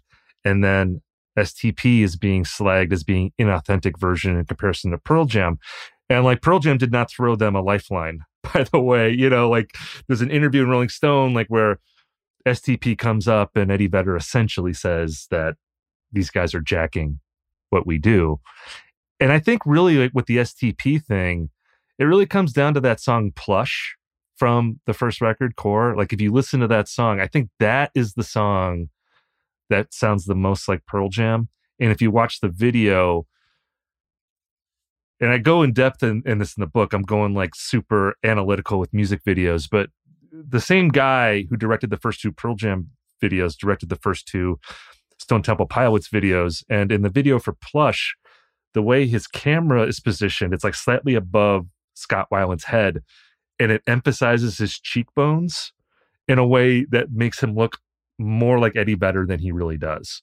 And you just get the impression watching that video that like, okay, they're trying to make this band the most Pearl Jam like substitute that you can have.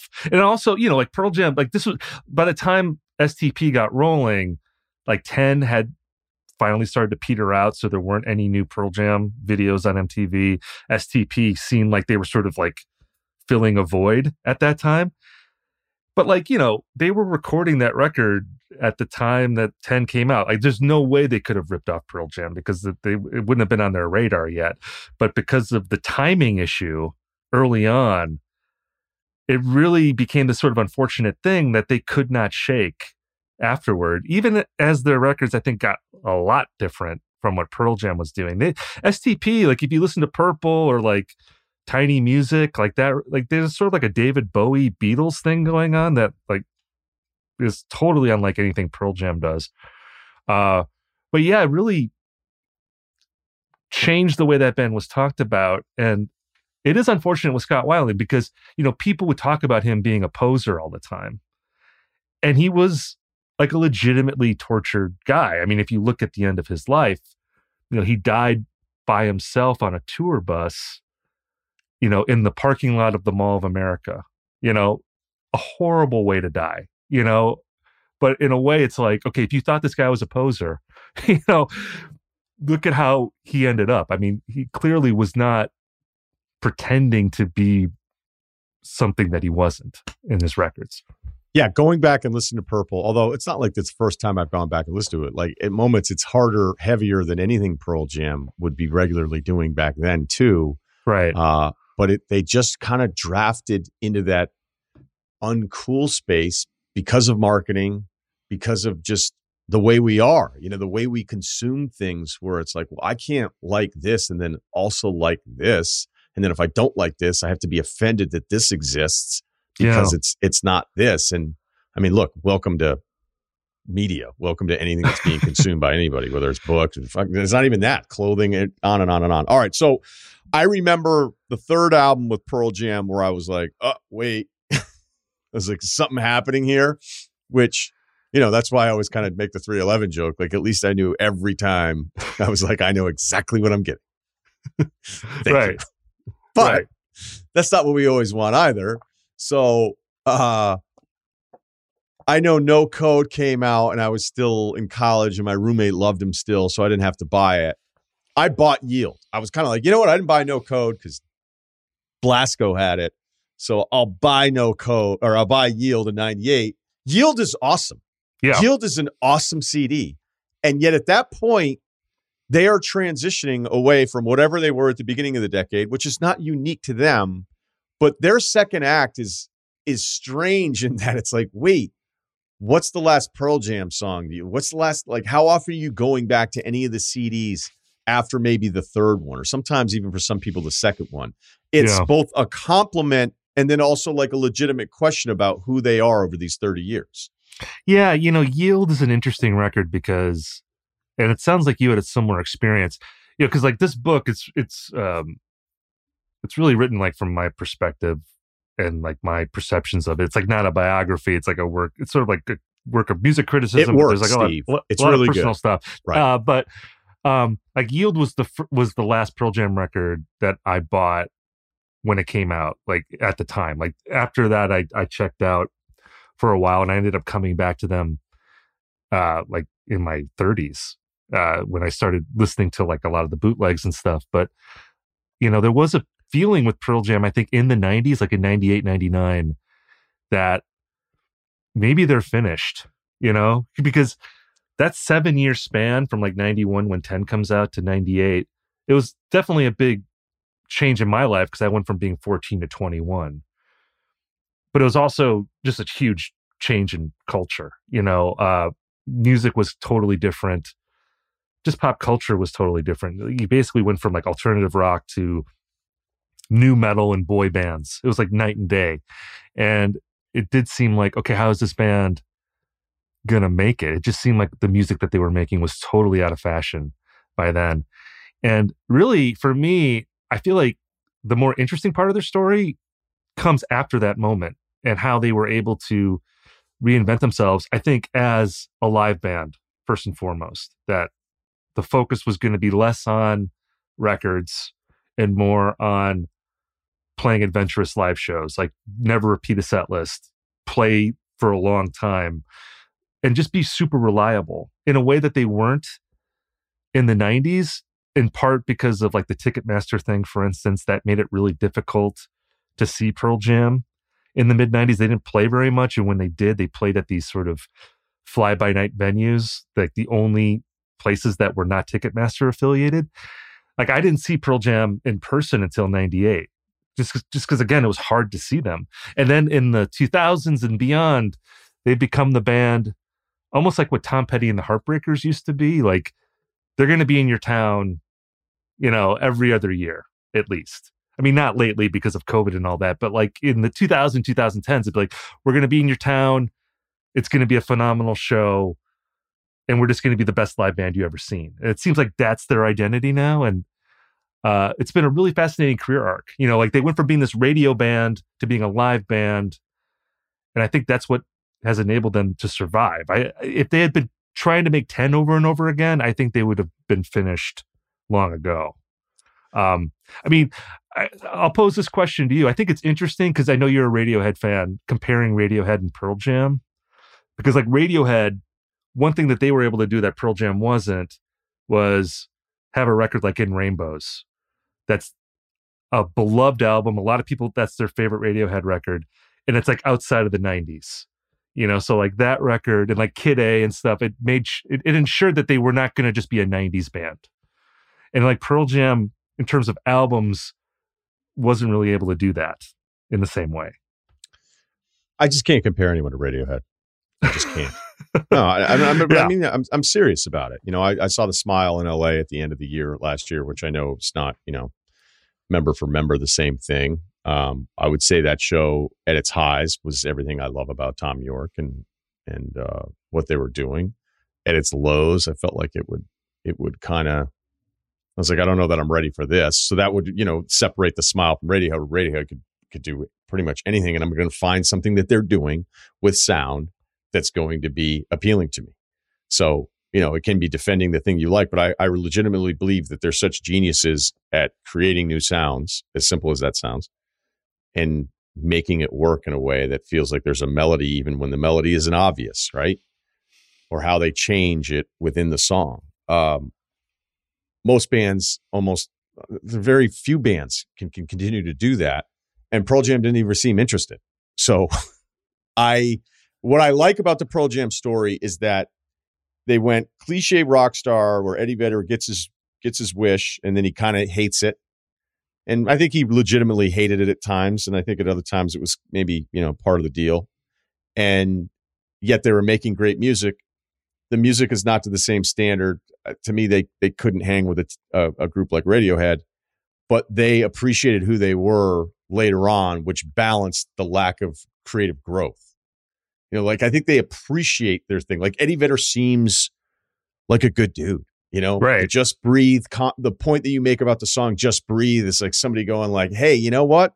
Like I'm different in life. I'm not going to have the same perspectives. I'm not going to have this angst." You know, I think that's another reason why, like when we're younger, we relate to these bands so much because it's like, man, that guy's saying he's pissed off about it too, and then it's like, oh, 20 years later, like, hey, you got over some stuff. Like it's not the same. you know, it right. just doesn't have the same kind of appeal. Um, so despite both bands having a really long, long run, I think they're both appreciated for two entirely different things, at least for me. Yeah, I mean, I think I mean, the thing with Radiohead is that they're sort of a band in name only at this point. Like they haven't done anything in a while. And now you have Thom Yorke and Jonny Greenwood doing their own thing. And it's it's its own thing, but it's like pretty Radiohead like. It is. Yeah. I always wonder, like, are they gonna even do anything. I, I, I don't think they would ever say we're broken up, but I also wouldn't be shocked if they never made another record. You know, you don't know. But if they did make another record, and this is a difference I think with Pearl Jam, is that mm-hmm. fans would expect that it would be great and maybe even their best record. Like there's an expectation with Radiohead that the new album could be one of their bests. and most bands of their you know status or how long they've been around like that's a pretty rare thing you know usually you don't expect uh, a band in their 50s to still be making great music. Uh, with with pearl jam however again i do go back to the live band thing. I think they are one of the great american live bands of all time uh, especially on the arena level. And there is a sense of how they always bring it that uh, feels like a core part of their legacy. You know, that they are a band. I mean, they get compared to the Grateful Dead. They're not really anything like the Dead musically, but there's a similar ethos there of we're performing musicians and we we we do a unique show every time and it's going to be great for people. Um, just circling back to what you're saying before about Eddie Vedder, like how he seems now. I mean, he is there is a sort of like joy to Eddie Vedder. Like in middle age that he did not have as a younger man. And my theory about that is that when Eddie Vedder was in his 20s, he wanted to be a musician in his 50s. You know, I think he always wanted to be like Neil Young or Joe Strummer or Pete Townshend. He wanted to be like one of those guys who had like been around for a long time, like a veteran. And like when he was a young, hot rock star who didn't have that kind of experience, I think he was miserable at that. But now he is a guy in his 50s who's been around a long time. And it just feels like he has a level of comfortability with himself now because of that. That's me psychoanalyzing Eddie Vedder. That's my theory on him. But I think that I think that that holds a lot of water. I really enjoyed the book. Again, uh, it's out now. The paperback be out later this week. Um, and there's some good Springsteen stuff in there as well. So there's a lot more in here that, that wouldn't even come close to covering. So uh, thanks as always. Thanks for the work on this and good to catch up. Steven Hyden. Thank you, Ryen. This episode is brought to you by Arby's.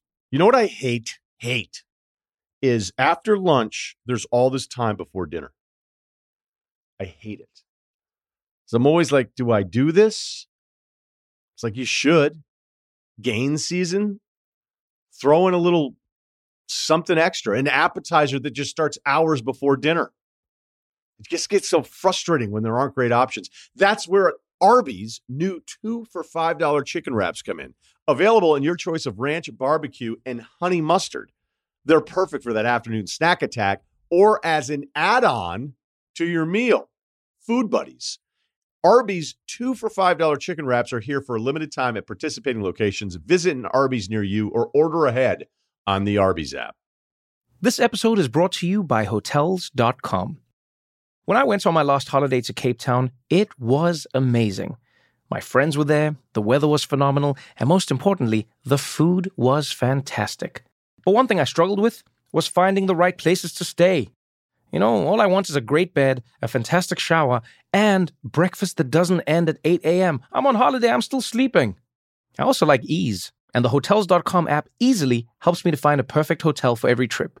Whether you're looking for a family friendly getaway or a relaxing spa weekend, on the Hotels.com app, you can compare up to five hotels side by side. Now, why would you want to do that? So you can see prices, amenities, and star ratings. And best of all, you don't have to switch back and forth between options. See? Ease. So start planning your next getaway and find your perfect somewhere in the Hotels.com app today. You want details? Fine.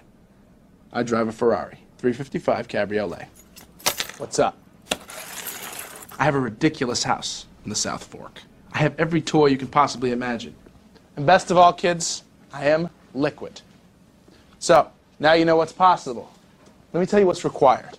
Today's life advice is presented by State Farm. Navigating the real world is never easy. Working, paying bills, buying a home, all the big stuff. There's no instruction manual for any of it, so figuring it out on your own can be stressful. With State Farm, you can scratch insurance off that list of stressful stuff. So when you ask yourself, what if I get into an accident? Or what if I want to renovate my home? State Farm is there for the what ifs. Uh, I had to get a, a new quote on insurance recently. State Farm said, hey, here's the deal quick couple minutes on the phone, they start going, Hey, you want to go umbrella? I said, Yeah, let's start throwing some other stuff in there. The stuff's actually easy. I try to put off, I guess I don't try. I do put off a lot of this stuff. Um, and in this case, I didn't. And then I was really glad that State Farm was there, like a good neighbor. You can file a claim on the State Farm mobile app, or if you prefer to talk to a real person, which I still am kind of into that, including your agent. Call anytime. It's what they do. Like a good neighbor, State Farm is there. Call or go to statefarm.com for a quote today. Kyle Ceruti, what's up? Let's get right to it. Life advice, rr at gmail.com. Okay, this one is titled, Am I the P word? I don't know why I'm not going to say it right now. I'm just, I don't know. I'm not going to say it. I'm going to get warmed up. Is that okay with everybody? A little too early for that. Yeah. I don't know. For the record, I'd I- be fine if you said it, but yeah, I get it. Yeah, yeah. I don't know. Maybe I am the P word for not saying the P word right now because it's not like I'm afraid to swear at times. Although I'm trying to dial it back on bills. I don't know what's going on. Maybe I'm a little delirious after late. 20 hours. It's that like that one Sunday I was swearing like crazy because it was like late Sunday. I'd watched 20 plus hours of basketball. So anyway, here we go. All right, longtime listener, big fan. Quick thank you for helping with the bet. Took uh Devon Witherspoon to go uh, at the top of the draft plus 1100. Whoa. Only reason he was even on my radar was the draft pod with McShay and Daniel Jeremiah. So shout out to the help. Uh, 6'3, 235. Ooh, decent sized guy, mid 20s, living in Chicago, grew up in Naperville, a suburb outside of the city. I know Russillo's given us a shout out in the past in this pod. Yes, I have. Shout out to Naperville. Uh, I, I'd give my current location because I think it's relevant. The other day, I went to an overpriced latte uh, to get an overpriced latte down the street. As I was walking out of the coffee shop, there were some people with backpacks on walking past and ahead of me. I live in an area of the city with a few city colleges around, so I figured they're all just college kids going to class or what have you. Someone walking to the side of the group turns around and looks in my direction, and I thought he was looking past me, but I was wrong. I get ahead of him as he stops, and then all of a sudden he comes up from my side and smacks the coffee out of my hand. I was shocked, but then saw that the coffee hadn't really spilled. So I reached down to grab it, and then he kicks it and goes, and it goes all over the sidewalk. Apologies for the language coming up, uh, but this is what he said. Uh, this is what was said. I look at him and incredulously and say, "What the fuck is your problem?" That's all right, no problem. I, I messed up your sentence, Reasonable. but I think, yeah. He says, "Fuck you and your coffee." This guy hates a grounded bean, huh? um, I go on it again with, "What the fuck is your problem?"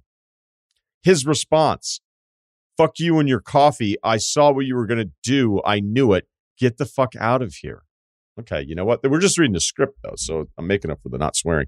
I was so shocked and confused by what was going on. I asked him what the hell he's talking about. He just keeps saying he knew what I was going to do, which makes no sense. I've never seen this guy before in my life. I start sizing this uh, this guy up. He's a few inches shorter, clearly. Uh, it, he isn't a college student. He just had a backpack on. I'm pretty upset, so I start taking a step towards him, and he starts to reach for his bag. At that point, I remember this is Chicago, not the suburbs I grew up in, so I backed down and started walking home. I'll be honest. I feel like I kind of wimped out here. He was definitely crazy and maybe high on something. I see a lot of crackheads in the city, and he didn't really fit that description, which threw me off. I don't know. I feel like I should have at least gone back to the shop to ask for another coffee to let them know what happened in case his plan is just to hang outside all afternoon and smack coffees down like Dikembe in the 90s. Should I have tried to strong arm this weirdo or I do the right thing and back down and uh, back down in my eyes pretty quickly? Thanks for reading, guys. All right. Um, pretty standard. Pretty standard on this one. What's our rule about everybody being a tough guy in everybody else's situation? We don't do that here. Um, I think if you tell that story, there's people up, no way, bro. Fucking smash that guy. You don't know. The shock of a rando who you don't know slapping down your coffee, then kicking it out, going immediately into Chuck Norris. You know, most of us are not built that way. So I will tell you, don't feel like the P word. You're totally thrown off. All right. Now, if this is a long running problem where you think you feel like you have other men dominating you, then maybe there's something else to address. But it's 6'3, 235 you know, I don't know what your deal is, right? There's a lot of size there. Maybe you never had to use it. So you're not really sure. Maybe deep down, you're kind of questioning yourself. You're wondering, how would this go? How would this go? Maybe you need that answer. We're not endorsing it, but you know what I'm saying? Like, you know, everybody's kind of got their their different thing here. I think it's just so shocking. And then when you add in the fact that um he didn't fit the description, which I'm sure we're gonna get one email saying, like, you know, I think you guys are a little insensitive to crackheads. Um I sorry. Um He didn't even describe him though. we don't even. yeah, he said he, he thought he might have been a student because I could also like. There's been a couple times like late little fracas 7-Eleven guys going in for darts. Somebody starts giving you a hard time, and you're like, I don't even want to fuck physically put my hands on this person. Like, I don't want the jacket shit getting on my stuff. Like, you know, like I, I'm not dealing with this. You know, look, it's just the reality of the situation. Like, I don't want to get into some sort of physical altercation with him. I wonder if this is all part of a setup. I don't know if this guy's like, is this his routine and he does something and he's hoping and maybe he picked you because you are big and then it's some other play where he thinks he's going to then file assault charges on you for it. And then wow. this is his deal. Maybe this is his whole scam. So I have, uh, I think you did the right thing I wouldn't tell too many people about the story because you're just going to get a ton of dudes telling you that all the moves that they would have done. Oh, I would have fainted with the right hook, but then spinning back fist, and then roundhouse. would have yeah. done this right. Then I would have watched Roadhouse and jerked off to it. Then I would have gone back outside. You know, so like, I don't have it. Take it easy on yourself. The only, you know, other thing where I can make it worse is like, is this a continuing pattern where you feel like you get taken? My guess is at 6'3, 235. This probably doesn't happen to you very often. Chances are you've probably been in a fight. Uh, your mid 20s, you're probably a little bit more geared up to want to fight. Um, even though the fighting saws everything shirt is really funny, almost ordered one, didn't because I'm just not tough enough to even wear it. Uh, I I like what you did here. Take it easy on yourself, but don't tell a ton of people about it because they're just going to be annoying uh, because that's what men do. They all are like action heroes in their own version of events of the thing that you didn't do. Right. Yeah. I mean, I think my my policy would be um Kyle, you would have smoked like, this fool. If, huh? No, no, no. If there's even a hint of a weapon, I'm out. You know what I mean? Those, yeah. You know those. Even those. But you're a knife in, guy, aren't you? Yeah, but I don't want to be. I don't want to be a knife guy. I just you got to oh. have a knife. You know, I mean, I, I, and so if, there, if, there's reaching for a bag, I don't think there's any problem. You know, uh, and, and, sometimes a knife is just a deterrent. I'm not one of those guys who wears. And, and I don't you even don't have it all your... the time. No, I don't like wear it with that. You know, a lot of a lot of the white dudes in Poughkeepsie. Can we like, get an? Can we like, get just an idea of like how often you were carrying a knife while you were in New York? Uh, I think everywhere I was allowed in with. Um, but I mean, I, like, but I never like it's. It's not like a flash it. Just I feel better with it. Uh, but it, like, it. I wasn't Got like. Uh, like a lot of the white dudes in Poughkeepsie will have the clip on the outside of their stupid fucking cargo shorts or something. So it's like, well, that guy's got a knife because you can just see the little clip of it. Um, so that's that's a deterrent for me. I'm like, I'm not. I, that guy can call me whenever he wants. I'm not really interested in seeing if you know how fast he can pull that out because he's gonna do it. He's got it clipped. Uh, but I guess my point is like, I I go to 7-Eleven a lot.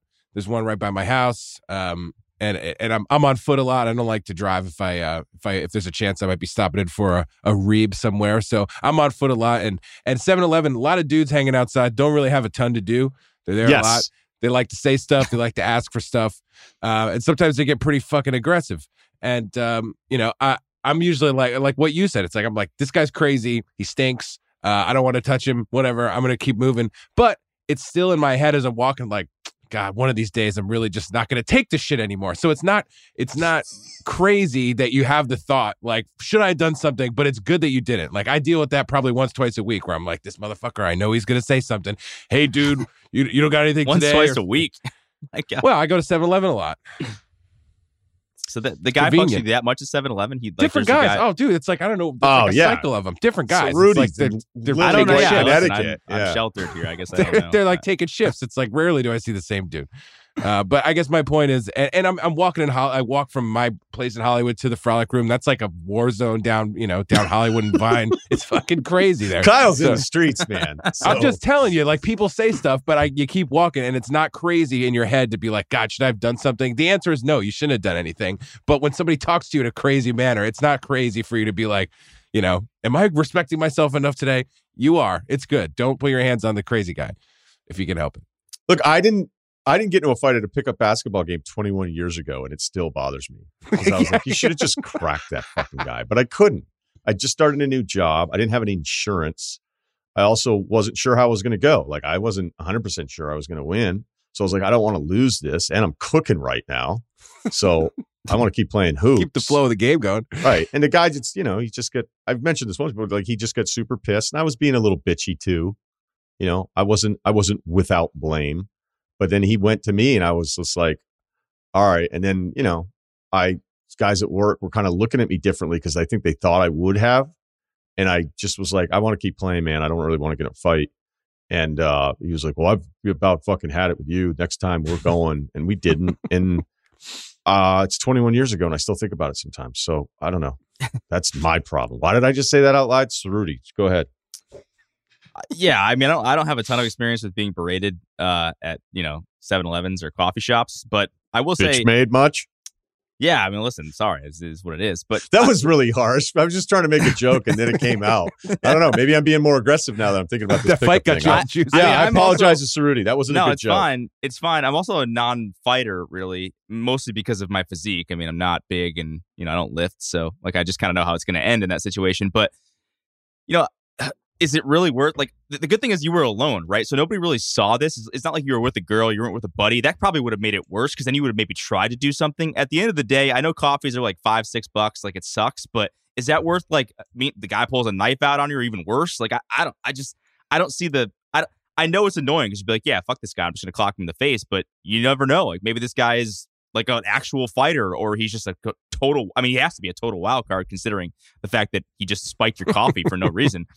I just don't think you fuck with that guy. I just kind of am like, hey, like you're just gonna have to just this is you take the L on this one. I don't know what to say. And again, nobody saw it, so you don't look like a bitch or you don't look like the p word, like the guy said.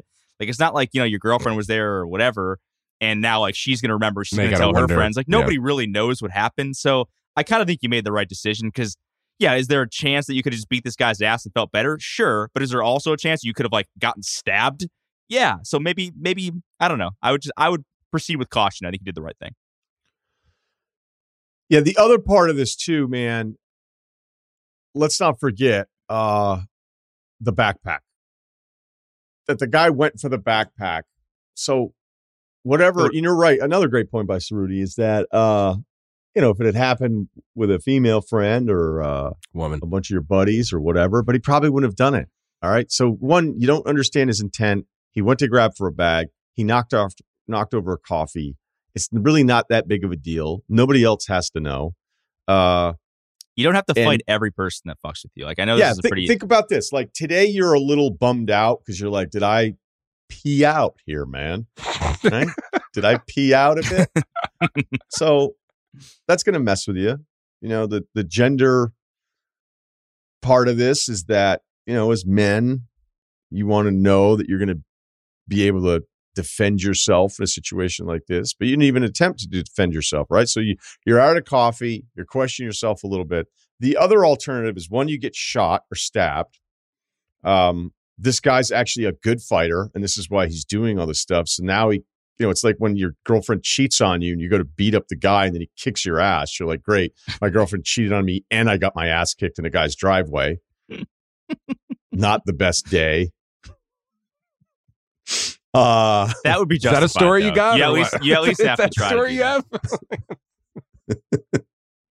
the driveway was specific. what'd you do this week? well, uh yeah, look, I, I I think you should you should feel good about yourself. Next You did the adult thing. Yeah. you did Tomorrow. the adult thing. Right. I think that's a great uh, like magnet. You don't have to fight anyone that fucks with you. I like that, Ceruti. It's a good succinct. It makes a lot of sense, and it's a good thing to. It's like a daily affirmation. Some people count to ten. You should just say you don't have to fight everybody that fucks with you. I like it. Print the shirts.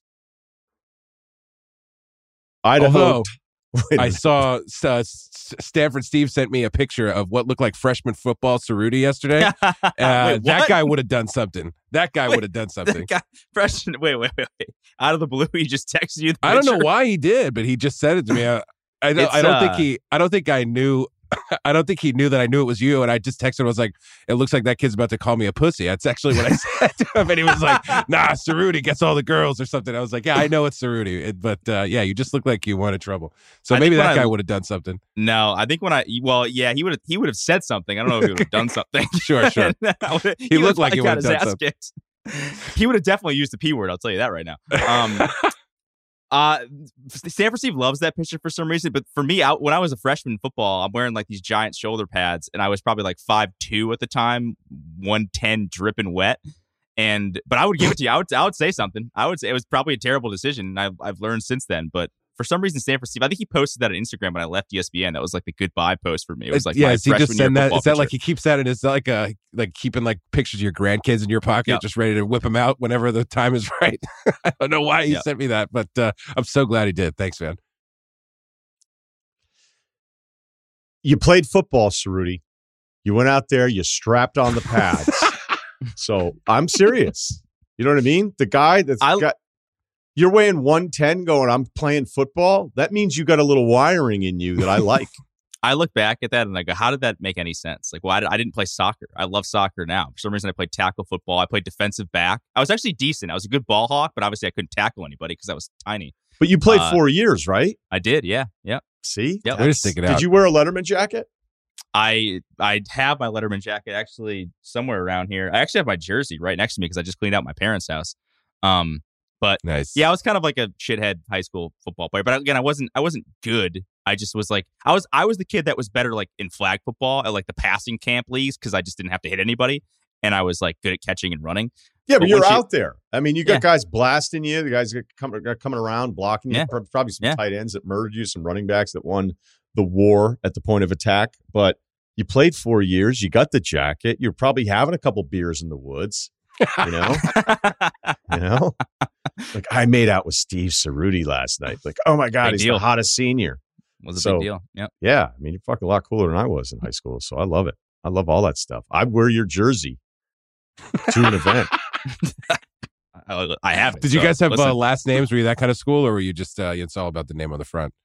Oh, we had last names. We had the name. Oh, yeah, last names. Oh yeah, Southington was a big deal. School. Oh yeah. yeah. we played in some state. I mean, we played. I mean, we played against Aaron Hernandez in high school. Like there was some Connecticut's a sneaky decent football state. Like you would think it's terrible because it's so small. To Bucky Jones. To Bucky Jones. Yep. Uh, I think Will Levis is from Connecticut. I, I, didn't even know that until recently. He's from Connecticut. So there you go. Uh, all right, all good stuff here. We have a time zone one on Idaho. Does anyone care? I do not care at all. I think that, yeah, I think the decision is done. People love the time zone content. Yeah, they do. Uh, My God. Uh, whatever. Let's get a little cleanup, though, in case anybody's visiting Idaho this summer. First off, Mountain Time Zone is the absolute best for watching sports. NFL Sunday start at 11. EPL morning, 637. You must have a family, dude. That's early. Guys, yeah. There's plenty of dudes who don't want to be up at 6:30. NBA playoffs getting over around 11 at the latest. Perfection. Secondly, most importantly, you're right. Idaho time zones are funky and absolutely fucked. Good. I currently live in Boise and went to school up in northern Idaho. Same state, two different time zones. Northern Idaho, Pacific time, but the climate is more suitable for mountain times because we are so north. Summers are amazing, winters are brutal, but games are on earlier in the day, so we always had an excuse to start drinking. There you go. Anyway, long story short, I've lived in the best, the two best time zones for watching sports, and mountain time is by far the best. Uh, look, I agree. Other than that EPL note there, I think that's a little early there. Uh, I think mountain time zone is the call. I, I really do think it is for the United States. South of France, you know, got guys DMing me right now going, this is a little more challenging. Uh, maybe not in the summer. Okay. Okay, this one's a little quicker, but I love it. Uh, I work in an accounting firm in the Midwest. We have a new intern, where we had a new intern who joined our team that has serious Dirk Diggler energy. that was a great laugh. Uh, I'm not sure if I should bring it up or if he would even understand the reference. He wears big 70 shades. He'll have his shirt with like three of the top buttons unbuttoned. He wears a big gold chain. To me, the nice. look he's going for is so, yeah, there you go. It's so clearly cribbed from Boogie Nights that it can't be an accident. My fear is that if I bring it up to him that he looks like Dirk Diggler and he has no idea what I'm talking about, I'll then have to explain Boogie Nights to him. And out of context, I think it would be awkward in a work setting. Then I'm the weirdo that thinks an intern looks like a porn star. Well, not a real porn star, though, an actor playing a porn star. And it's also fucking Mark Wahlberg kid. You could do a lot worse. Uh, my question is should I bring it up and see if he's pumped because that's the style he's been going for? Or should I leave it and just laugh about it with my friends that have seen Boogie Nights? I would say don't say anything because you don't want to ruin it, right? Like, I think I think the instincts of the emailer here, Kyle, are really good. Like, that's one of those things about when you get old. You're like, are you fucking serious? You haven't seen The Firm? like, what's wrong with you? The guy will be like, I'm just four, you know? like, well, you didn't, you didn't, no one gave you a list at age 10 to you didn't get on it, it right? Like, think about all the movies that came out when you were four. You, me, anyone listening to this right now. Like, have you gone back and done the work? Of course not. All right. Not so, Rudy. Not Ceruti fucking hates movies. hates going backwards. Guy doesn't go backwards. He's like, Dune doesn't really hold up. The new one, incredible. right. So, although he's a huge Chalamet guy, so he yeah. would never do that. He would too. never do that to Timothée. So, uh, I I wouldn't say anything in fear of, of risk losing this amazing entertainment. Like, where, where are we? May fourth, intern. I can't wait to see where this goes because there's a good chance that he hasn't seen it. What if he has and goes, "You're wrong."